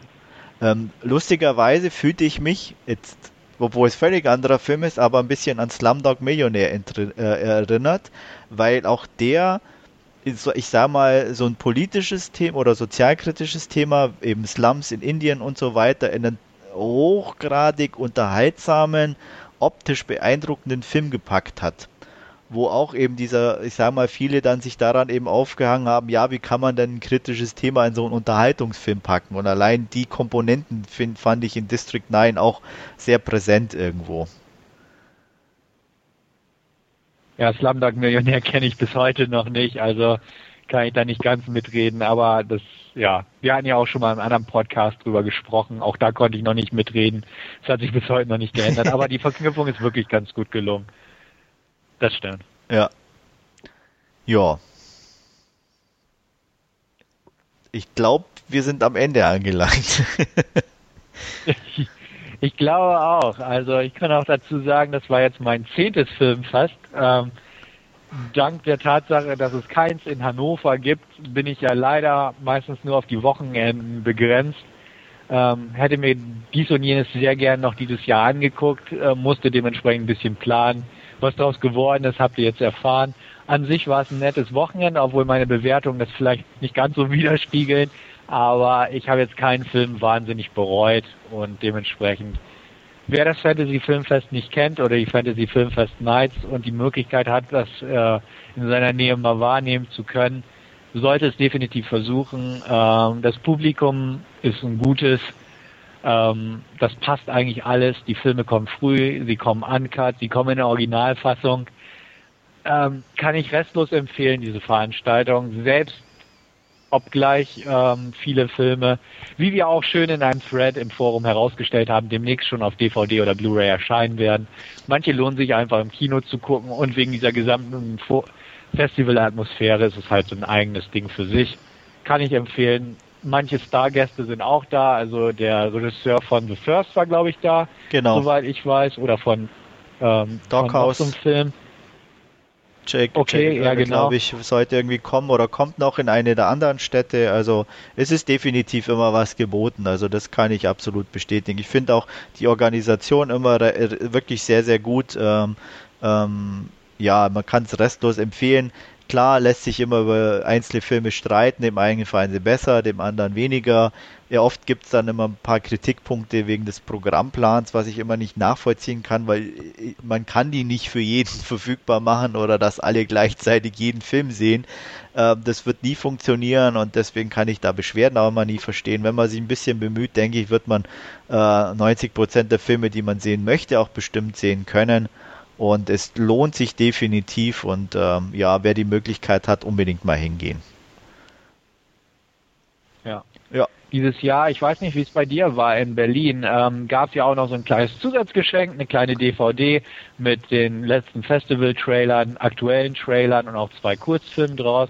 Haben wir das bei euch auch ausgelegt? Wurde hier auch ausgelegt und verteilt, ja. Also ich habe es noch nicht angeguckt, aber wurde hier auch äh, schön verteilt finde ich auch schön, immer solche Sachen. Äh, ich glaube, in einzelnen Vorstellungen wurden dann auch ein paar DVDs verlost. Äh, ich glaube, bei den Festival Fantasy Nights hatte ich auch schon mal was gewonnen. Also äh, es ist definitiv immer was geboten. Genügend Leute sind auch da. Also unbedingt eine Empfehlung und einfach mal hinschauen. Und wenn man nur mal einen Film äh, sich aussucht, um die Atmosphäre kennenzulernen, äh, definitiv einen Blick wert. Wie oft warst du jetzt schon beim Fantasy Filmfest? Hast du das irgendwie auf dem Schirm spontan? Also ich war, mein allererstes war glaube ich 1990. Damals wurde noch von der Bayerischen Staatsanwaltschaft, da habe ich in Bayern noch gewohnt, äh, Texas Chainsaw Massacre 3 beschlagnahmt. Während dem Festival, soweit ich mich erinnern kann, den ich eigentlich sehen wollte und war danach ein paar Jahre nicht, weil sich irgendwie ja meine Interessen verlagert hatten und ich denke aber auch so die letzten acht, neun Jahre war ich jetzt komplett am Stück. Also und hab's eigentlich auch vor, hoffentlich, solange alles gut geht, auch noch ein paar Jahre fortzusetzen. Auch mit den Knights, also wenn nichts dazwischen kommt, man weiß ja mal nie, aber ich, wie gesagt, es ist irgendwie für mich eine Pflichtveranstaltung, macht einfach tierisch Spaß. Ja, also sehe ich ganz genauso. Dann nehme ich auch die Fahrtstrecke auf mich für dieses Wochenende. Natürlich hätte ich es gern vor der Haustür, aber ja, hat sich so eingebürgert, macht Spaß und da kann man ruhig auch mal ein Wochenende für abknapsen und das passt schon. Also ich genieße es auch immer wieder und ich werde auch so, so lange wie möglich dabei sein. Drücken wir es mal so aus. Definitiv. Ja, dann sage ich danke Stefan. ja, ich danke dir auch, Andreas. War mir ein Vergnügen. Ähm, ich hoffe, den Hörern hat es gefallen. Feedback wie immer äh, in dem entsprechenden Thread oder an podcast.dvdnar.com. Ähm, ja, mir bleibt eigentlich nur äh, zu sagen Tschüss, es hat Spaß gemacht und bis demnächst. Ja, dem schließe ich mich natürlich nahelos an. Mir hat es auch Spaß gemacht und ich hoffe euch als Zuhörern auch.